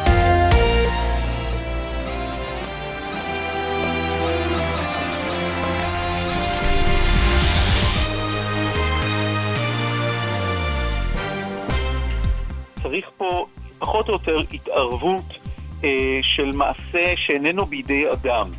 איננו בידי אדם. אה, או הוא בידי אנשים שהם לא מנהלים את הקמפיין חלילה, כמו אירוע ביטחוני מאוד נרחב, כן. או התמוטטות בריאותית של הילרי קלינטון.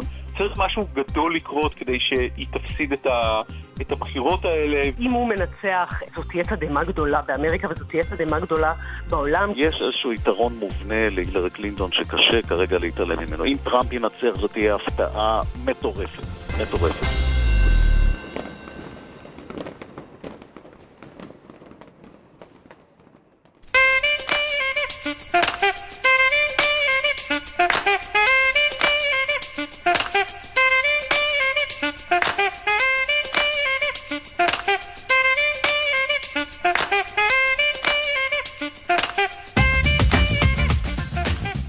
עשר ושש דקות, אה, גל"צ, מנחם הורוביץ, שלום. שלום לך, ירון. שמענו אה, הקלטה של כמה מעמיתינו, אומרים שזה לא יכול לקרות, התערבות חיצונית דרמטית צריכה לקרות כדי שטראמפ ינצח, ועוד, וכולנו נשמח מאוד אותם סקרים.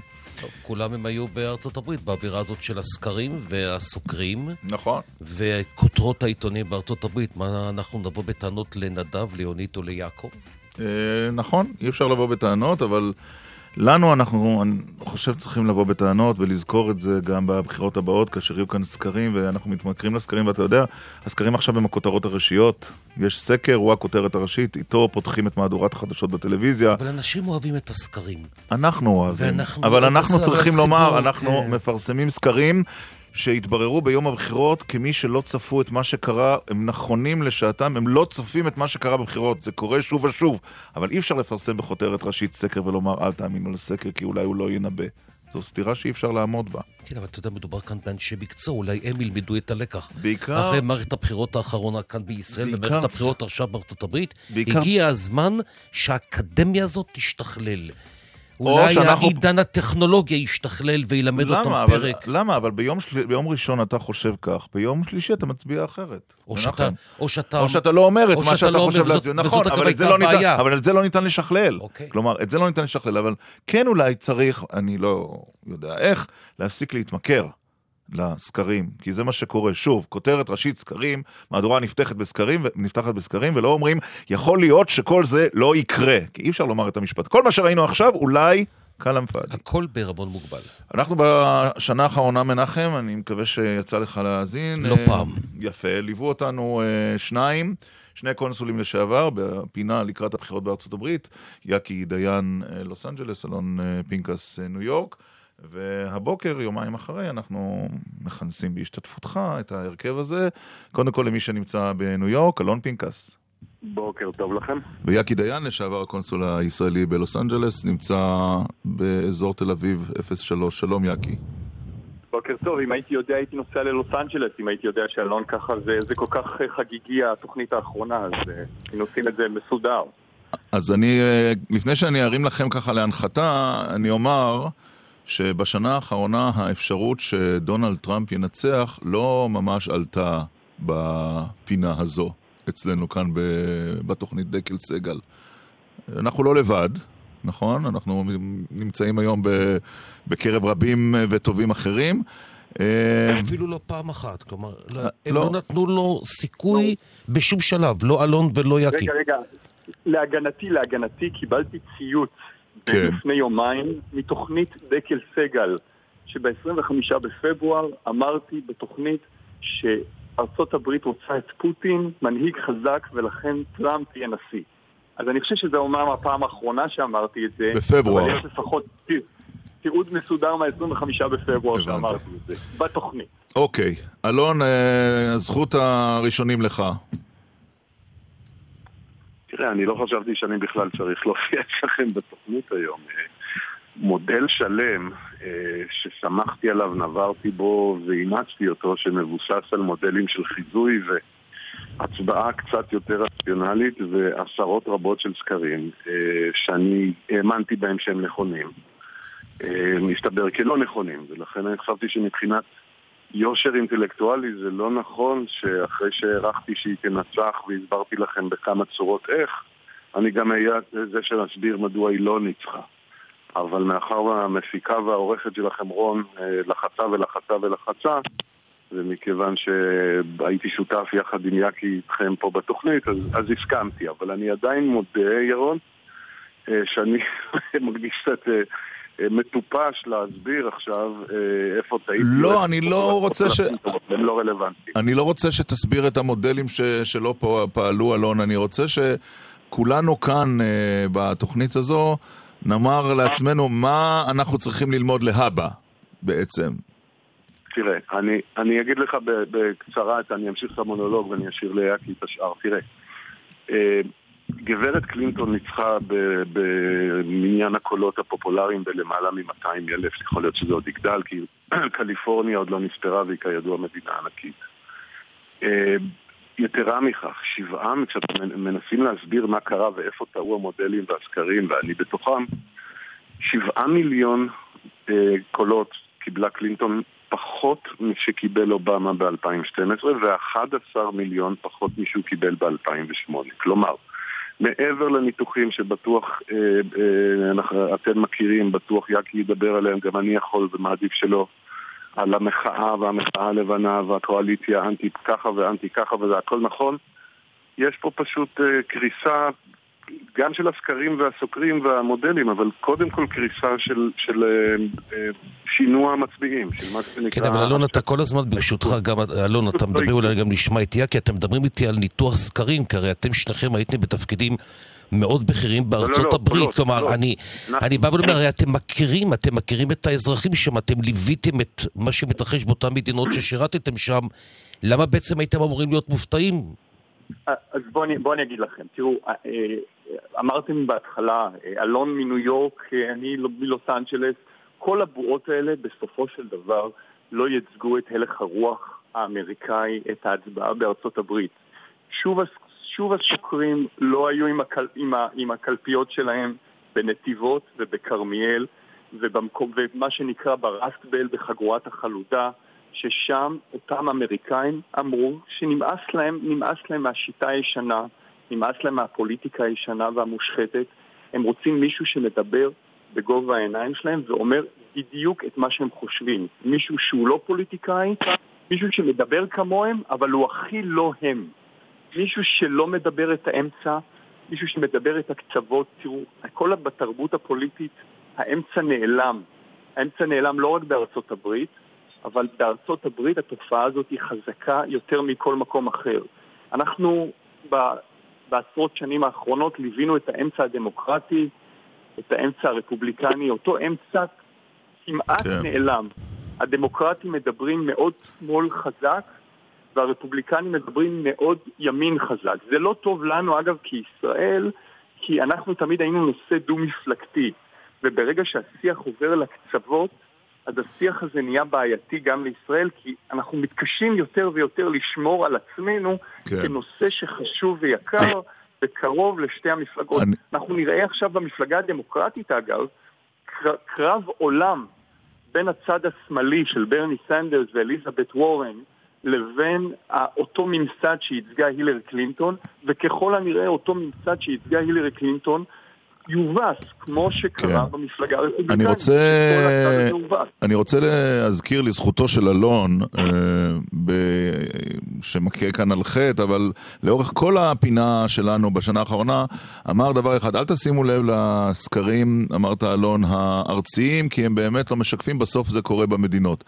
אבל אף אחד מאיתנו לא אמר את המשפט, אל תשימו לב לסקרים, כי הם רק סקרים. אולי זה לקח שאנחנו צריכים ללמוד, ואנחנו לא מצליחים להפסיק את ההתמכרות הזו בכל מקום שבו היא מתרחשת. ישראל, בריטניה או ארצות הברית. אלון?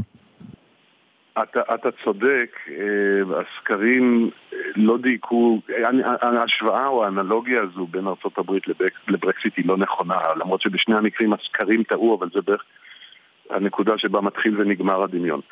תראה, אתה צודק, אני באמת אמרתי את זה, אני עדיין אומר את זה שצריך לשים לב למדינות. העניין הוא שסקר זה המודלים הכביכול מדעיים ומתוחכמים שאני פעם שלישית אומר, שגם אני אה, אימצתי ונפלתי לחלק- לחיקם החמים וזה כמעט תיבת תהודה כזו שאתה שומע 90% מהזמן את מה שאתה בלאו הכי מאמין בו וזה מטעה. הבעיה עם הסקרים האלה, וזה נכון גם בארץ חברים, שהסקר לא יודע, לעולם לא ידע לאבחן כוונת הצבעה. כלומר, הוא יודע להגיד מה קרה באותו רגע. הוא, עכשיו אנחנו אוהבים להגיד, אה, מאן דהוא שיקר לסקרים, ומצביעים לבנים בוויסקונסין אמרו שהם ככה, ומצביעים כן. לבנים בפנסילבניה אמרו אולי- ככה, זה לא חשוב כרגע. הס, הסקר לא יודע להגיד מי בסוף ילך להצביע, ופה הייתה הנפילה הגדולה שלהם. זה אגב נכון, שוב, אם אנחנו חפים דמיון, זה נכון גם על הסקרים שהיו בארץ ערב בחירות אה, 2015. תגידו לי, אלון ככה ויקי ככה, לקראת סיום, אם אפשר במשפט, הדמות הראשונה שהוזמנה על ידי טראמפ לארצות הברית הייתה אה, בנימין נתניהו, אתמול בשיחת הטלפון ביניהם, ככה לפחות אה, פרסמה לשכת ראש הממשלה, על מערכות הקשרים והיחסים העתידיים יימשכו כמו שהיו בשנים האחרונות, האחד מחבק את השני, או שאנחנו נופתע? אנחנו נראה ירח דבש אה, ישראלי-אמריקאי, בטח בין בנימין נתניהו לנשיא החדש טראמפ. קודם כל, כשאנחנו מסתכלים על הכוורת שטראמפ הולך להרכיב סביבו, אנשים כמו ניוט גינגריץ', ש- אה, שבאמת אה, יושב ראש בית הנבחרים לשעבר, שככל הנראה יהיה שר החוץ, מזכיר המדינה, האיש שאמר שאין עם פלסטיני, שלא צריכה להיות מדינה פלסטינית. אה, ואנשים אחרים אה, כמו קריסטי וסגן הנשיא מייק פנס, כולם אה, נמצאים בצד הימני-שמרני שמאוד מאוד מחבק את ישראל קודם כל אידיאולוגית. כן. אז אנחנו... כן, השאלה הגדולה היא אם אותה אה, חבורה תישאר איתו, זו השאלה הגדולה. היא תישאר איתו, וצריך להבין שמה שטראמפ ישים במרכז מדיניות החוץ שלו זה יהיה המאבק בטרור האסלאמי, קודם כל. זה במדיניות החוץ שלו, אנחנו לא מדברים עוד, עוד על מדיניות הפנים. אה, ולכן ישראל, מהבחינה הזאת, הוא יראה בה שותפה ובת ברית טבעית, ואם הוא לא ילך למודל הבדלנות, כי נורא קשה הרי לדעת בדיוק מה טראמפ אומר, בטח במדיניות החוץ, כי הוא אמר ככה והוא אמר ההפך. כן. אבל אם הוא לא ילך למדיניות של בדלנות, כי מדיניות של בדלנות היא בעייתית לישראל, והוא כן ילך למדיניות של מעורבות אוקיי. מצד אחד ב- ב- בסוריה, ולחץ על איראן ועל גורמים אסלאמיסטים, אה, אני חושב שראש ממשלת ישראל ייהנה מאוד מהעבודה הזאת. אלון, אתה חושב שלא תהיינה הפתעות? כי טראמפ הרי אה, אין לו ממש אידיאולוגיה, ומתואר על ידי רבים כאופורטוניסט ששולף יום אחד עמדה אחת, ולמחרת אין לו בעיה אה, לשלוף עמדה הפוכה. גם אתה צופה ירח דבש? לא, לא, אני, אני לא, לא, לא צופה, אני לא, אינני יודע, אני חושב שמוקדם מדי להעריך. תראו, מדובר באדם שאמר שהתחממות גלובלית זו המצאה של הסינים כדי לפגוע בכלכלת ארצות הברית. אה, ושסין היא הבעיה, אז יכול להיות ששם הוא יתמקד. אני באמת אינני יודע, חברים, לא יודע מי יהיה בכוורת שלו, לא יודע אם יש לו מדיניות חוץ. תזכרו שיש גם איזונים ובלמים על נשיא. אה, יש מועצה לביטחון לאומי, החלק המקצועי שלה, יש CIA, יש מטות משולבים, יש משרד הגנה, יש מערכות שעובדות עם המערכות המקבילות בישראל במשך שנים ללא קשר לזהות הנשיא. במקרה שלו מדובר בג'וקר שבאמת אני חושב שמוקדם מדי. ההתבטאויות שלו בשנה האחרונה בנושא ישראל היו אה, בעייתיות מצד אחד, אה, מזג- מזגזגות מצד שני. אינני יודע, אולי ירח דבש, אולי לא, אני חושב שמוקדם להעריך את הדבר כזה. טוב, אתם שניכם שכחתם, עם כל הכבוד לכם, אלון ויאקי, דמות אה, מרכזית שליוותה את טראמפ במערכת הבחירות האחרונה, אתם יודעים מי זה היה? הספר אלבז הישראלי, שהוא אה, ירון, אה, עם כל הכבוד, אתה יודע, ליועצים המדיניים והכלכליים והחברתיים. זו לדעתי הדמות שחייבת להמשיך איתו. גם הלאה, אל מול הדודה ברוניה. כן, כמו שאתם ראיתם איך שנראתה אה, הגברת אה, קלינטון, כן, עם הסגול המזעזע הזה אתמול. אה, אתה מומחה אופנה, אני רואה. אני חווניסטליסט בנשמתי. טוב, אנחנו נעצור כאן. כמו שאנחנו יודעים, הכל מתחיל בראש בסופו של דבר, לא? כן. אלון פינקס, יאקי דיין, תודה רבה על כל השנה הזו שליוויתם אותנו כאן בדקל סגל, ושיהיה לנו בוקר טוב. תודה, תודה. בוקר טוב לכם. ונכנסת עכשיו לאולפן, אה, כתבת חדשות החוץ, קרן בן מרדכי. שלום קרן. בוקר טוב. בן מרדכי. נכון. אה, ואיתך אה, עוד פרטים על ההפגנות נגד הבחירה של הנשיא ה-45. נכון, אז באמת... איפה הגדולה ביותר? בלוס אנג'לס יש הרבה מפגינים, אבל זה באמת מתפשט בכל... קליפורניה הדמוקרטית הייתה ונותרה. נכון, גם בניו יורק, שהיא גם היא דמוקרטית, אז באמת נאמר שניצחון בבחירות של דונלד טראמפ עורר זעם רב בקרב המתנגדים שלו והמצביעים של הילרי קלינטון בכל רחבי ארצות הברית. אפשר לומר שזה היה זעם צפוי, הם ראו את הסיוט שלהם, אפשר לומר, מתרחש, חלקם אף לא האמינו שזה באמת עשוי לקרות, תוך הסתמכות על הסיקור התקשורתי של מערכת הבחירות בארצות הברית. הלילה הם יצאו לרחובות ומחו, בלוס אנג'לס ההפגנות נמשכות, כשהמונים חוסמים כבישים, כך זה נשמע.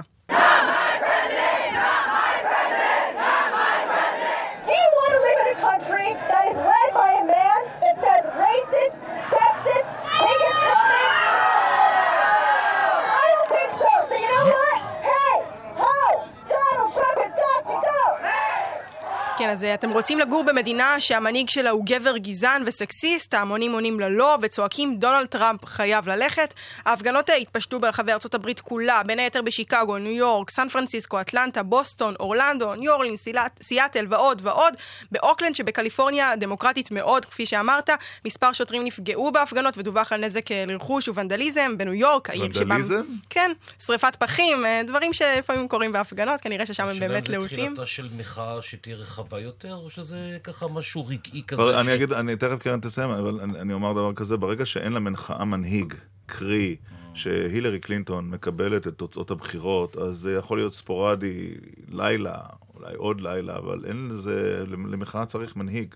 כן, כן, קרן, סליחה. אז אה, נאמר שבאמת אה, ברשתות החברתיות עלו סרטונים רבים מהפגנות ותמונות שבחלקם דגל הברית עולה באש וגם בובות בדמותו של אה, דונלד טראמפ. אפשר גם לראות דגלים של הקהילה הגאה, קריאות של תנועת Black Lives Matter, המחאה של השחורים בארצות הברית על אלימות שוטרים נגדם, וגם דגלים של מקסיקו, מדינה שטראמפ דיבר עליה הרבה לאורך מסע הבחירות שלו, שהבטיח לבנות חומה בגבול בינה לבין ארצות הברית. וגם לשלוח מהגרים חזרה למקסיקו. נכון, וגם כינה אותם אנסים וגנבים את חלקם. באמת עדיין הדם שם אה, רותח, אפשר לומר, בארצות הברית, ובאמת זו השאלה עכשיו, האם זה רגעי עם היוודע תוצאות הבחירות, או האם זו מחאה שתימשך אה, לאורך כהונתו של דונלד טראמפ. אה, יש הערכות. בחדשות ערוץ 2 ראיתי גם איך מפזרים את ההפגנות האלה, ראיתם? איך... הם פשוט סופרים, המשטרה מגיעה והיא צופרת בלי הפסקה. מה זה, זה, זה דרך חדשה לפזר הפגנות בדמוקרטיה. כמו ארצות הברית. יש מקומות שכן השתמשו באמצעים לפיזור הפגנות. כן. מה, במים? במים, בגז מדמיע, כן. השאלה בסוף אם ההפגנה היא אה, מאפשרת המשך הסדר הציבורי או פוגעת בו. אה, קרן בן מרדכי, כתבת חדשות החוץ, תודה רבה. תודה. אה, מנחם, עכשיו אנחנו נדבר על דברים אחרים שלא קשורים לטראמפ. יש. נכון? יש. ואיתנו חברת הכנסת דוקטור ענת ברקו מהליכוד. בוקר טוב, חברת הכנסת ברקו.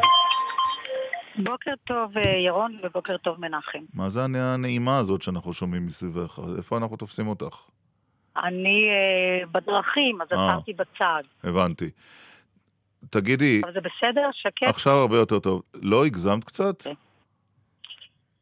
Uh, ירון, אני רוצה לומר שהפמיניזם הסלקטיבי הזה נמאס עליי. רק נגיד, רק נגיד למה שאלתי, רק נגיד למה שאלתי, כי בציוץ בטוויטר, בתגובה לחברת הכנסת אורלי לוי אבקסיס, כתבת את המשפט הבא, שאני מודה ש...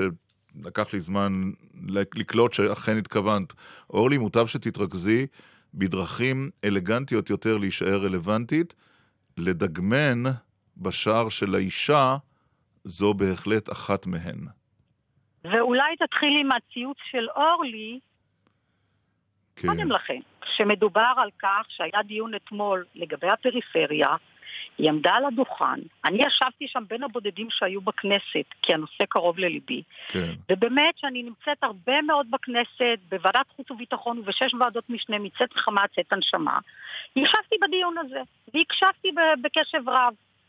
ואז עולה אה, אורלי, חברת הכנסת אבקסיס, כן. ומספרת שאת הצפון ראש הממשלה רואה רק ממסוק, ומתחילה לתקוף אותי כשאני אומרת לה, נו באמת. הנה, בואי נשמע, חברת. הכנסת ברקו, את הקטע מתוך הדיון אתמול במליאה. אורלי לוי אבקסיס, חברת הכנסת על הדוכן. באמת, באמת, זה ראש הממשלה שלך, זה ראש הממשלה שלי. שלך שמדבר בפריפריה. אבל נתן תוכנית שהבטיח לתקצב אותה. החיים שלנו בפריפריה שנראים פחות בעיניו. אחר כך בעצם לא היו יוצאים לפועל.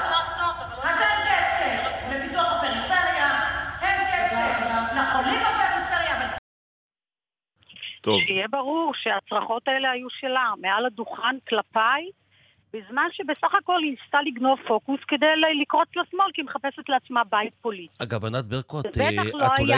זה את- בטח לא היה אה, משהו שאני אה, תקפתי אותה. וכשאני אמרתי שאני מבקרת בבתי חולים בצפון, ובכך התחיל חילופי, אה, התחילו חילופי הציוצים, אז כאילו הואל בטובך להגיע לצפון. אני ששירתתי בצומת וואסט, עברתי שם חורפים באוהל, ושלא תספר לי סיפורים על הפריפריה. בסדר, יש- כל זה טוב ויפה. כל זה, הכל, כל מה שאת אמרת לי, מה שאת מספרת לנו זה נחמד, רק ברשותך, אולי כדאי לפתוח את תקציב המדינה. שאמורים לאשר אותו בעוד חודשיים ולראות באמת האם ממשלת הליכוד באמת מסייעת לפריפריה, נגיד בעיקר בצפון. מנחם, אני ישבתי בדיון הזה כי זה באמת רלוונטי בעיניי, וחשוב לחזק את הצפון כפי שעושים היום בצורה כל כך מוצלחת בדרום כמעצמת סייבר, וגם בתשתית, וגם בכבישים, וגם בצפון, גם לגבי רכבת העמק, וכל הדברים לא, הללו. כל זה נעשה, הטענה הייתה... אני הייתי בין הבודדים כן. שנכחו בדיון. כן. אני רוצה רק להוסיף ברשותכם דבר אחד. אין לי שום דבר נגד אורלי. אני בעדה, אני מעריכה את פועלה. זה לא נשמע ככה בציוץ הזה, שאת שולחת אותה לא, לדגמן. ואני מצידי, אני מצידי, אני בעד גם אה, היותה יפה, עופה אה, ופרלמנטרית טובה, אין לי שום בעיה עם זה, אבל לעשות סיבוב על הגב שלי ולעמוד ולצרוח עליי ולהגיב בצורה כזאת כשאני אומרת שאני מבקרת בבתי חולים בצפון, לא, לא על חשבוני. אם היא רוצה להיכנס לחיק השמאל, בבקשה, זכותה. אבל, אני לא צריכה אבל את לא משיבה, אבל, אבל. חברת הכנסת ברקו, את לא, את לא משיבה לה באופן ענייני. את גם עכשיו כאן בשיחה איתנו, אין לי בעיה שהיא יפה, שתלך לדגמן. זה טיעון ש...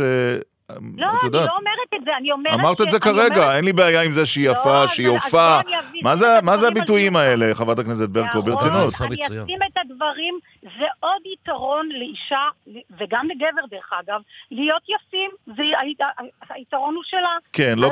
לא כשזה נאמר בלעג. מנסה- אבל זה לא בלעג, אבל אם נאמר בלעג, שאני אומרת שאני הולכת לבקר חיילים בבתי חולים בצפון, בסדר, אבל למה צריכה בתגובה להגיד לה להגיע שהיא צריכה להגיע לעיתון לאישה זאת דווקא? הייתה התשובה.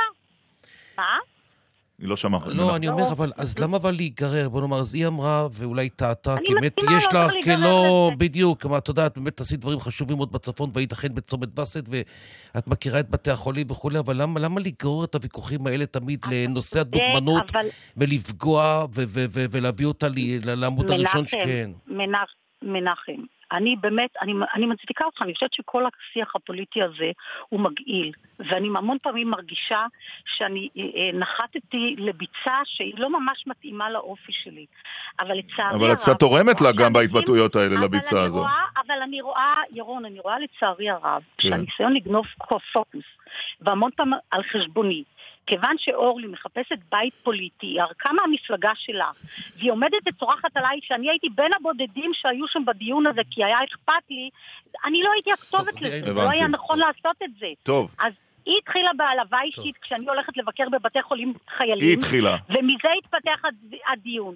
אני חושבת שזה שיח לא ברמה, כן. ואני מצטערת עליו, אני באמת מצטערת. אוקיי, אני חושבת שזה לא תרצ- נכון שככה יתנהלו פני הדברים. חברת הכנסת דוקטור ענת ברקו, הליכוד, אני מודה לך. אם את רוצה להישאר על הקו ולשמוע מי שחושב אחרת על התגובה שלך, הוא במקרה גם חבר מפלגתך, את בהחלט מוזמנת. חבר הכנסת יהודה גליק מהליכוד, מאזין ומקשיב. שלום, חבר הכנסת גליק, מה חשבת? בוקר טוב ירון, בוקר טוב מנחם, בוקר של הארת פנים לכולנו. נו, אה, נו, זה הארת ענת- פנים. כן. ענת ברקו היא אחת החברות הכנסת הכי הכי חרוצות והכי הכי יעילות והכי הכי אינטליגנטיות כן. ברשימת הליכוד בכנסת, ובאמת מגיע לה הרבה הרבה שאפו על עבודתה. ובאמת, היא, אגב, ואורלי לוי גם כן, חברת כנסת מאוד מאוד נמרצת, מאוד חרוצה ומאוד אכפתית כן. ומאוד חברתית. דווקא בגלל זה, אה, כשראיתי את הציוץ אה, של ענת, אני הצעתי לה במקום, אמרתי, אה, ענת לא במקום, תתנצלי. כי אני באמת חושב שאנחנו צריכים להיזהר מלהפוך את השיח הציבורי שלנו לשיח טוקבקיסטי, הייתי אומר אולי ברוח הימים האלה טראמפסיסטי. אה, נדמה לי שאנחנו צריכים מאוד מאוד מאוד לשמור על שיח ענייני. הנושא של, של ההשקעה התקציבית בצפון הוא נושא שהוא חשוב, הוא כואב לכולנו. ונדמה לי שצריך למצוא פתרון כדי שיתוקצב הצפון. מפה ולהגיד, לכי תדגמי לאישה, זה לא היה במקום וזה גם לא מגיע לאורלי, אני מתנצל שלא הייתי בדיון אתמול, אז אני באמת לא יודע מה בדיוק היה ולא היה רקע. ראיתי את הציוץ של ענת, כתבתי לה במקום מתוך זה שאני משוגע עליה, אני חושב שהיא... כתבת לה מה, בציוץ. אה, בציוץ משלך, חבר? כן, כן, כתבתי לה, וזה לא במקום, תתנצלי, ואני חושב שזה היה הכי טוב אם, ענת הייתה עכשיו גם מנצלת את הבמה, ולהגיד שאני טעיתי זה לא היה במקום. ולהמשיך, באמת, בואו נפ- נפעל ביחד למען הצפון. בוא נראה אם היא נשארה כדי להגיב, חברת הכנסת ברקו. ולא נאבד את הצפון. חברת הכנסת ברקו איתנו? כן. אה, שמעת את גליק? עמיתך כן, לסיעה? אני שמעת, אני את רוצה להתנצל? את, אה, יהודה, אני רוצה לומר שאני בעדה, אני לא נגדה, אני מצפה לא, הוא אמר שהוא חושב שאת צריכה להתנצל. יחד- מה שהוא חושב, הוא חושב. אני, מצידי זה בסדר, אני חושבת שהיתרון הוא כולו שלה, שהיא יכולה לעשות עוד הרבה דברים. אבל לא לגנוב פוקוס על חשבוני, וכדי להציג בעצם להפוך את עצמה לרלוונטית. טוב, תודה חברת הכנסת ברקו. אה, חבר הכנסת גליק, זה לא כל כך הלך מסתבר. יהודה, יהודה, עזוב כן. ציוצים, ירושלים על ראש שמחתנו. אני מבין שאתה בין החוגגים אה, את המהפכה בארצות הברית. אה? אני חושב שקודם כל... אולי תקבל הכשר בדיעבד מארצות הברית ש- על דברים שעשית או הפסקת לעשות אה, סביב הר הבית בעקבות המהפכה שם. אני מאוד מאוד מקווה, תראה, אתה יודע שבניגוד למה שהרבה אנשים חושבים, מלך העולם זה לא טראמפ, זה אפילו לא שלדון אדלסון, מלך העולם זה הקדוש ברוך הוא. אה, אם אדון טראמפ יעשה עשרה אחוז ממה שהוא הבטיח בעניין אה, ההתיישבות ובעניין ירושלים ובעניין הר הבית, אז אנחנו במקום, במקום מצוין. למרות שכמובן, כמו שאמרתי, גם של, אה, שלדון, של, של אה, אדון טראמפ הוא לא, לא, לא התלהבתי ממנו ואני מקווה שהחבר'ה שלו לא עוברים על הפייסבוקים והטוויטרים אבל אני יכול לומר שבהחלט יש לו צוות מצוין, יש לו סגן מצוין כן. וגם השיח שלו כלפי ירושלים וכלפי ההתיישבות הוא שיח אתה אה, פתחת, בהחלט הוא מבורך. פשוט פתח בכזה שיר פיוטי, אני ניסיתי. להבין מה קרה לי, קליק אה, הבוקר. גליק לא כן. מפסיק להפתיע, נאמר כן. כך. חבר הכנסת מהליכוד, אה, חבר הכנסת שגם פרסם תגו- פוסט תגובה שגינה את תגובת ראש הממשלה על הסיפור של עובדה. כן. חבר הכנסת יהודה גליק, תמשיך להפתיע. זה מעניין. אה, ש- ובואו נמשיך, בואו נמשיך להאיר פנים זה לזה ונכבד זה את זה ונתווכח בענייניות. אמן ואמן. יהודה גליק, שמחנו לדבר איתך הבוקר, חבר הכנסת מהליכוד, תודה טוב רבה.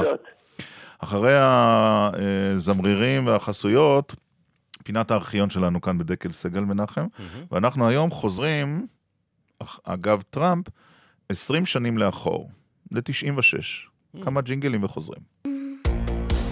אתם מאזינים לגל"צ. טוב, יש אה, ציוצים, למרות שאתה בטוויטר אגב, אה, מנחם? עדיין לא. מה? אני מנסה להתחבר כבר עשר שנים, עוד לא... זה עוד לא התחבר, אתה יודע. פייסבוק אתה כותב? אה, לא, כותבים לי. מי כותב? אין תגובה. אה. כן. טוב, אה, השטג דקל סגל אה, פעיל, ויש כאן כמה וכמה תגובות. אה, חיים כותב, הטרלול בזה הרקע, בדקל סגל. גדעון לוי, ישראל עומדת על שלה בהצלחה, ולכן גם אם יבוא נשיא פשיסט שיוריד את ישראל על הברכיים, זה עדיף, כותב אה, אה, חיים, ואחר כך מוסיף חגי סגל בגל"צ, נפוטיזם במחלה, בממלכה הצבאית. לעומת זאת, יהודה שורש כותב, בגלל אבות, תושיע בנים. מזל שיש את חגי סגל כשעמית לא אה, נמצא. ועוד אה, תגובה אחת, אה, על אה, חברת הכנסת... אה, אה, ויש כאן תגובה על כמות המראיינים, המרואיינים שלנו מ-103. לשמוע שלושה מרואיינים מ-103, גם דידי הררי, גם בן כספית, גם ורדה רזיאל. הלו, זה רדיו? אבל איזה רדיו, כותב אה, נועם, אה, האשטג דקל אה, סגל, ורונן איציק כותב, המחאה בכיכר תחריר הייתה ללא הנהגה. אגב, מה שאמרתי כאן לקרן מרדכי, שאין הנהגה למחאה בא- בארצות הברית. והסוציולוג השתוי כותב, היא צרחה עליי, אז הגבתי בסקסיזם, אבל היא התחילה שישה סימני קריאה. האשטג דקל סגל, ואני מזמין אותך, מנחם, באיזשהו שלב להתחבר, פייסבוק כבר יש לך, אז גם אה, טוויטר, אתה יודע, כדי להיות בעניינים. אתה מוזמן, לא מסובך. אוקיי. עכשיו פינת הארכיון שלנו, וחשבנו שאגב, מה שהתרחש השבוע בארצות הברית, יהיה נכון לחזור לארכיון גל"צ 20 שנים לאחור, ל-1996. ליתר דיוק, 29 במאי 1996. יום הבחירות. ישראל הלכה לישון עם פרס, וקמה עם נתניהו, וכך נשמע יומן הבוקר בגל"צ. בוקר טוב ישראל, תוצאות הבחירות בגלי צה"ל. מגישים מיכה פרידמן ומיכל גזית, עורכים עידו באום ואיתי ספיר.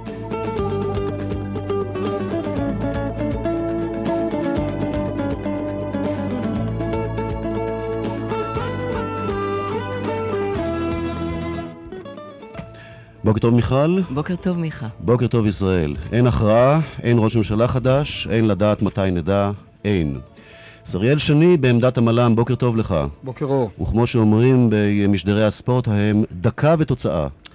93% מהקולות נספרו עד עכשיו, שמעון פרס מוביל בפער של חצי אחוז. כמה זה חצי אחוז? 50 אחוזים ושתי עשיריות האחוז. מול 49 ותשעה ושבע עשיריות האחוז. לבנימין נתניהו, 93 אחוזים מן הקולות נמנו עד עכשיו, ועוד מעט נעבור אליך לאחר הכותרות לעדכון מפורט יותר של התוצאות, וגם לניסיון להבין היכן עדיין לא נספר, ואיך הדברים הללו אולי עשויים לשנות את התוצאה לכאן או לכאן.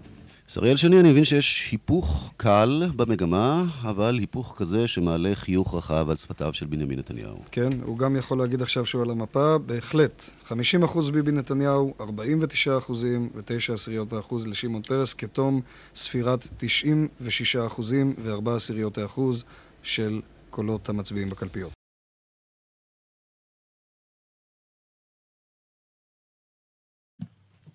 נגמר בחטף קצת. אוקיי. השידור הזה, כאמור, יום הבחירות, יום למחרת הבחירות, אה, בוקר טוב ישראל, אה, כאן בגל"צ, כאשר הסקרים לאורך כל התקופה חזו ששמעון פרס עומד להיבחר, אבל הבוחרים אה, חשבו ב-1996 אחרת. ולא למדנו, לא למדנו את הלקח. חלפו 20 שנה עם עוד הרבה מערכות בחירות. טוב, שלום לחברת הכנסת קסניה סב- סבטלובה מהמחנה הציוני. בוקר טוב, בוקר טוב למאזינים. אנחנו רוצים להקריא לך אה, ציטוט, ברשותך.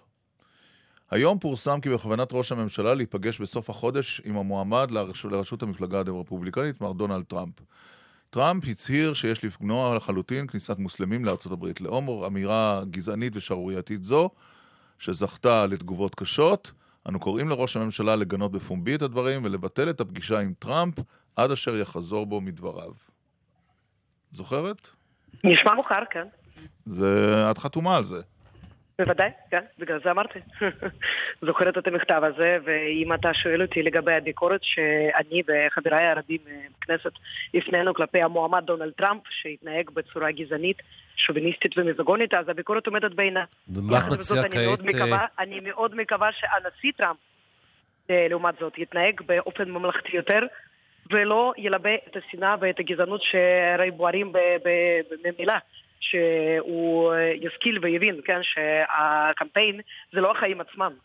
והוא צריך להתנהג באופן הפוך ממה שהוא התנהג בקמפיין, וכן, שיקח את הדברים שלו בחזרה, אני חושבת שהוא כבר לוקח אותם, וכבר מתחרט על הרבה מאוד דברים שנאמרו על ידו. לא, לא, אני אגב, את המשפט, המשפט האחרון זאת פרשנות שלך למשהו שהוא עדיין לא דיבר. כלומר, את אומרת שהוא לוקח דברים בחזרה. אני- בינתיים לא לקח כלום. לא לקח כלום. ולכן אמרתי, אני בטוחה, אני כן. בטוחה שעכשיו נראה אותו אה, מונע כניסה מכל המוסלמים לארצות הברית.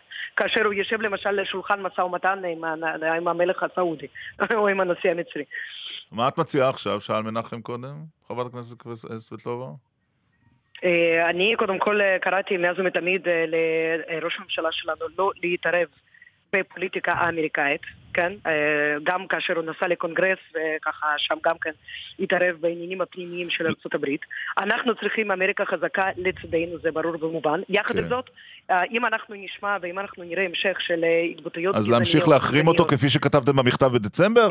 אני חושבת שאנחנו נראה איך הוא יתנהג, קשה לי להאמין שהוא יתנהג באותה צורה כמו שהוא יתנהג בדצמבר, אבל אני חושבת שכל מקרה לגופו, ואתה יודע מה, טראמפ יכול להרשות לעצמו התבטאויות פוגעניות כאלה, כי הוא נמצא רחוק מאוד מהעולם הערבי והמוסלמי. האם אנחנו בישראל, שאנחנו מוקפים בעולם הערבי והמוסלמי, וגם בתוכנו חיים 20% אוכלוסייה זה ערבים ישראלים, יכולים להרשות לעצמנו בעצם לתמוך אה, בריש גלי בהתבטאויות כאלה? לדעתי לא. אגב, אתה יודע שגם עמיר פרץ חתום על המכתב הזה, וגם אה, נחמן שי כתוב- חתום על המכתב הזה. כן. ישנם כאן עשרות חברי כנסת. את חושבת אה, שהוא השפיע על נתניהו אה, לא להזמין את טראמפ, או שהביקור אה, של טראמפ בעקבות המכתב הזה? זה- אה, זה הכל אה, חברי כנסת, אה, נדמה לי כולם חברי כנסת כמובן מהאופוזיציה. לא, יש גם שניים מה- מהקואליציה. מי היה שניים מהקואליציה? מי? אה, אני לדעתי היה רועי פולקמן והיה עוד מישהו. נכון, נכון, לא זוכרת נכון, את רועי- נכון, רועי פולקמן מהקואליציה. והרבה מאוד חברי כנסת הצטרפו, גם מיש עתיד וממגוון מפלגות. אה, אני חושבת שקודם כל אנחנו... אם היית יכולה, היית אה, בולעת את המכתב הזה, לא?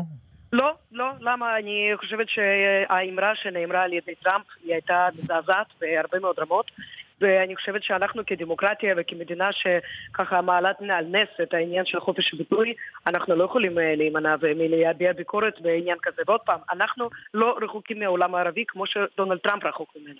לפחות הוא היה רחוק ממנו אז, כשהוא היה מועמד טראמפ. כשהוא יהיה נשיא טראמפ, אני חושבת שאנחנו נשמע ממנו דברים אחרים לגמרי. טוב. תודה, חברת הכנסת סבטלובה, קסניה סבטלובה, המכתב הזה של אה, טראמפ, אה, נגד טראמפ, אה, דצמבר, חלפו... המון אה, תודה, ואני מקווה רק לטוב, ואני מקווה שאנחנו באמת נוכל להתקדם עם ארצות הברית לפתרון הסכסוכים ולא לליבוי הסכסוכים. חן חן, ביקשת שיר. כן, גלרון. בוא, בוא, אה, נורית גלרון היא מיוחדת. עכשיו את הסיפור הבא תספר לי קודם כל אתה, לפני שאנחנו אה, נפנה למרואיין הבא כן, אתה שלנו. יודע שישנם אלפי ישראלים שיוצאים מדי, פה, מדי פעם, אפילו מדי יום, לטיולים בירדן, הם בדרך כלל מאוד אוהבים את הנחלים שנמצאים ב... בירדן אתה כן. מתכוון בנהר הירדן. כן, או בנהר נחל הירדן, הירדן, ב- הוא כן, יותר נחל בגדה מנהר. המזרחית של הירדן. בגדה המזרחית, כלומר בשטח הירדני? בשטח הירדני, בתוך שטחה של ירדן. ומתברר שהשלטונות שם מאוד אוהבים את המטיילים הישראלים, משתפים איתם פעולה, גם המדריכים הישראלים מתקשרים לשלטונות ירדן, הם מצמידים שהם שומרים ושוטרים ומלווים אותם ומטיילים איתם, וכל זה באיזה הופסק. חלק, באיזה חלק שהירדן הוא ארוך? כן, ב- אז אה, זה מתחיל מים המלח, אבל בעיקר ב, באזור הערבה, באזור, אה, באזורים שסמוכים אה, לאילת, יש שם כמה וכמה נחלים שוצפים וקוצפים מדי פעם, אפילו במשך כל ימות השנה. אוקיי. ומתברר שכל זה הופסק בחודשים האחרונים, אני לא ידעתי מזה. על ידי מי? על ידי הירדנים עצמם. למה? כי הם, כנראה שהיו שם חבר'ה, כמו שאתה יודע, שהכל היה בדרך כלל מאוד מסודר ומתוכנן מראש, והחבר'ה אומרים, מה פתאום שירדנים יחליטו בשבילנו, ואז הם מסתננים לירדן ומטיילים לבד. על דעת וכנראה- עצמם. על דעת עצמם, וכנראה שיש שם הרבה מאוד, אה, היו מאבקים אה, בין המיטלים האלה לבין שלטונות, או אלה שנציגי ירדן שם באזורים האלה, ולכן אה, בנושא הזה אני מבקש לשוחח עם דוקטור ינון שבטיאל, חוקר ארץ ישראל, שהוא מרצה במכללת צפת מלחם. שלום לך, דוקטור שבטיאל. שלום ובוקר טוב לך, מנחם הורוביץ. אז מה ישראל, ת- תסביר, מה עשו בדיוק הישראלים עשו שהירדנים מפסיקים את הטיולים שם? מדובר בעיקר שאני- בטיולי טבע, נכון? טיולי טבע, זה לא הטיולים לפטרה. לא, לא, לא, לא. מאחר שאני יודע שזמן שידור הוא מאוד קצר, תרשו לי להתחיל באיזה כמה קטעים היסטוריים שהתחילו. עם חתימת הסכמי השלום. אין לנו כל כך זמן פה להיסטוריה, 90. כי אז אתה תישאר עם ההיסטוריה ולא אני- נשאר עם העכשיו. אם תאפשר לי, אז אתה תראה שזה יהיה קצר מאוד, אני יודע לקצר. מאז שנות התשעים אנחנו מטיילים בנ- בנחלי ירדן השוצפים, כ-35 נחלים יפהפיים בין קיר אדום לקיר מואב, כולל נחל ארנון היפהפה, יורדים במפלים בחבלים, הירדנים שומרים עלינו, יש איתנו תמיד מדריך ירדני, שוטר ירדני, וכולם מרוצים ונהנים מפני שאנחנו בהחלט משקיעים גם אוקיי. על מספיק כסף. והנה בשנים האחרונות קם דור חדש של צעירים כן. שלא אוהב שהירדנים יאמרו לו מהי קבוצה ומהו שוטר ומהי אחריות ירדנית, והם עוברים את הגבול כמובן בדרכון, הכל בסדר, מתקבצים לקבוצה מאחורי הגבול, ואז ללא שוטר וללא מדריך ירדני על פי הנוהל, חודרים לנחלים. אוקיי. והדבר מהווה הרבה הרבה אה, אה, עוגמת נפש מפני שמטיילים כאלה לא אחראים קורים מקרים מוזרים כמו המקרה שקרה בסוכות? שבה קבוצה כזאת ישנה בוואדי והאם באשקלון לא שמעה מבנה שנמצא בתוך מעוק צר שאין שם קליטה, הזעיקה את הביטוח, הביטוח הזעיק את, ה, את המשטרה הירדנית ועשרים שוטרים אומללים בתוך הלילה הלכו בתוך הנחל כדי למצוא את הבן ישן שנת ישרים. אז מה קרה כתוצאה מהבלגן הזה בסוכות, שהפסיקו את הטיולים ואת הסיורים הללו אה, בתוך תחומה של ירדן? תראה, כתוצאה מכך, אנחנו, מטיילי ירדן האחראים שיוצאים לנחלים הללו, נאלצנו לקבל הודעה ממשרד הפנים הירדני, שבעקבות כל האנדרלמוסיה, כפי שהצגת אותה, הם היום סוגרים את הנחלים בפנינו, ולא ייתנו לנו יותר להיכנס, נאלצנו לבטל טיולים, כמה חברות מאוד רציניות שמטיילות בירדן ביטלו את הטיולים שלהם, כמו טיולי רדיוס, והטיולים האלה בוטלו בעקבות המצב הזה שאירע בגלל אותה תופעה אי נעימה שבה אגב, אתה יודע, מה ישראלים- שמעניין בסיפור שלך, נגיד, שבניגוד נגיד לאלה שנכנסים לסיני ומרגישים, מצד אחד אומרים לנו, אסור לטייל בסיני, מצד שני, עשרות אלפים יוצאים לשם. נכון. אה, פה מדובר בממש ב- שהשלטונות ירדן מלווים את הקבוצות הישראליות, כלומר, אפילו הן מעודדות אותם, תבואו, אבל זה- תהיו... זה ממש ממש, אחד התענוגות הגדולים זה לראות את השוטר הירדני שצמוד אלינו, איך הוא חייב לארוז את בגדיו ואת אקדחו ואת מכשיר הקשר שלו, להכניס בתוך שקית ניילון, להירתם לחבל ולגלוש עימנו מפלים שוצפים של מים של 30 ו-40 מטרים, והוא נהנה כאילו לקחנו אותו לחוויה בלתי רגילה כפי שאכן זה קורה. גם המדריך הירדני, גם החברות הירדניות, הירדניות החלו לראות ברכה בטיולים המרתקים האלה, והם כמובן לוקחים אותנו תחת אחריותם. החבלים שלהם לפעמים, הציוד והגלישה שלהם, הם עושים את זה בצורה פנטסטית, מישהו נהדרת. מנסה ליישר להגיע את ההדורים? ליישר את ההדורים, אולי משרד הפנים או השלטונות אה, כאן אצלנו? אז ראה מה, למה, היום שמענו, היום שמענו דרך אה, קשרים שיש לנו עם החברות הירדניות, היום שמענו שהם עושים כל מאמץ לקשר בין שר התיירות או שרת התיירות הירדנית לבין שר הפנים הירדני כן. כדי לשחרר שוב את הנחלים בצורה כזאת שלא תאפשר יותר שישראלים חסרי אחריות יעשו את זה. מי יודע כיצד יתפתח הדבר בימים הבאים, הלוואי ובאמת הם דבר אחד, אה. ינון, ולצערנו הרב אי אפשר רק לסמוך על הירדן, על נחל נהר הירדן הישראלי, כי אתה יודע, כמעט ולא נשארו שם אה, אה, מים לא, כתוצאה מהשנים, השכונות האלה, אבל אנחנו מאוד מקווים שהנושא הזה באמת יגיע לפתרון, אה, אנחנו פשוט חייבים. אני כן? רק רוצה לתאר לפניך בחצי שנייה מה זה 35 נחלים שוטפים, את נחל זרד ואת נחל ואדי אל-חסה ונחל חודרה והמוג'ב והארנון, נחל נחליאל, כולם שוטפים מים אה, כולל בחודש אוגוסט. אתה- כן. אתה- אתה מדבר איתי על אה, הנחלים האלה. מנחם, היית יודע, שם פעם? אין נחל שהוא הזכיר שאני לא הייתי לפחות פעמיים. באמת? נחל חסה? אה, זה רגע, משהו- ינון, משהו מצחיק? אני רוצה להבין, גם אני רוצה לצחוק. אני, אני זוכר אותך מזה 40 שנה מטייל בחבלים מאז יבש חלב עמך משפתיך. אגב, זה כבר 60 שנה, אבל לא ניכנס לנושא הזה. אוקיי. כן, מנחם מתבגר. תודה רבה, דוקטור ינון שבטיאל, חוקר ארץ ישראל, על הסיפור הזה עם הירדנים, תודה רבה. יש לנו עוד אה, דיווח אחד לפני שאנחנו מסיימים. אליל שחר, כתבתנו המדינית, אה, עוקבת אחר הביקור של ראש ממשלת אה, רוסיה כאן בישראל ביומיים הנוכחיים. שלום, אליל. שלום ירון, שלום מנחם. אז אה, ראש ממשלת רוסיה מדוודב הגיע אתמול בלילה, ישר משדה התעופה הוא יצא לכותל. אה, גם, אה, לא יודעת למה זה היה כל כך דחוף, אבל כנראה העדיפו לעשות את הביקור בלילה כדי פחות להפריע למתפללים, כי צריך הרי לסגור את הרחבה בשביל ביקור כזה.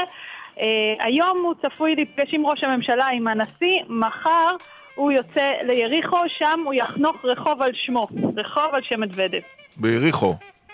לא אצלנו. תגיד לי, והוא גם חושש, אה, הוא שומע מנתניהו חשש מה יעשה אובמה באו"ם עד אה, חודש ינואר בעקבות אה, התוצאות בארצות הברית? תראה, הוא פש... פחות מתעסק בזה, אבל בהחלט בלשכת ראש הממשלה חוששים מאוד מהחודש וחצי הקרוב, במיוחד עד חג המולד, חוששים. אובמה אולי לא ייזום איזו החלטה נגד ההתנחלויות באו"ם, אבל אם הפלסטינים ישימו אותה על השולחן, בהחלט קיים חשש כבד שאובמה יבחר לא להטיל הפעם וטו. אילאיל שחר כתבתנו המדינית, מנחם, אנחנו סיימנו. מה אתה אומר? כן. את התוכנית ערך דן שחורי, הפיקו רון רוזנבוים ונועם קליין, על הביצוע הטכני אפרים קרני, עורך הדיגיטל שלנו גיא חזק. מיד אחרינו, מצד שני. יועז הנדל ומואב ורדי. נהנית מנחם? היה מאוד מרתק ומעניין. שמח. אתה אז- בטוח שעמית סגל חוזר? אה, בשבוע הבא, אם ירצה השם. סוף שבוע רגוע לכולם, מנחם שבת שלום, מנחם הורוביץ, תודה רבה. בשורות טובות, כל טוב.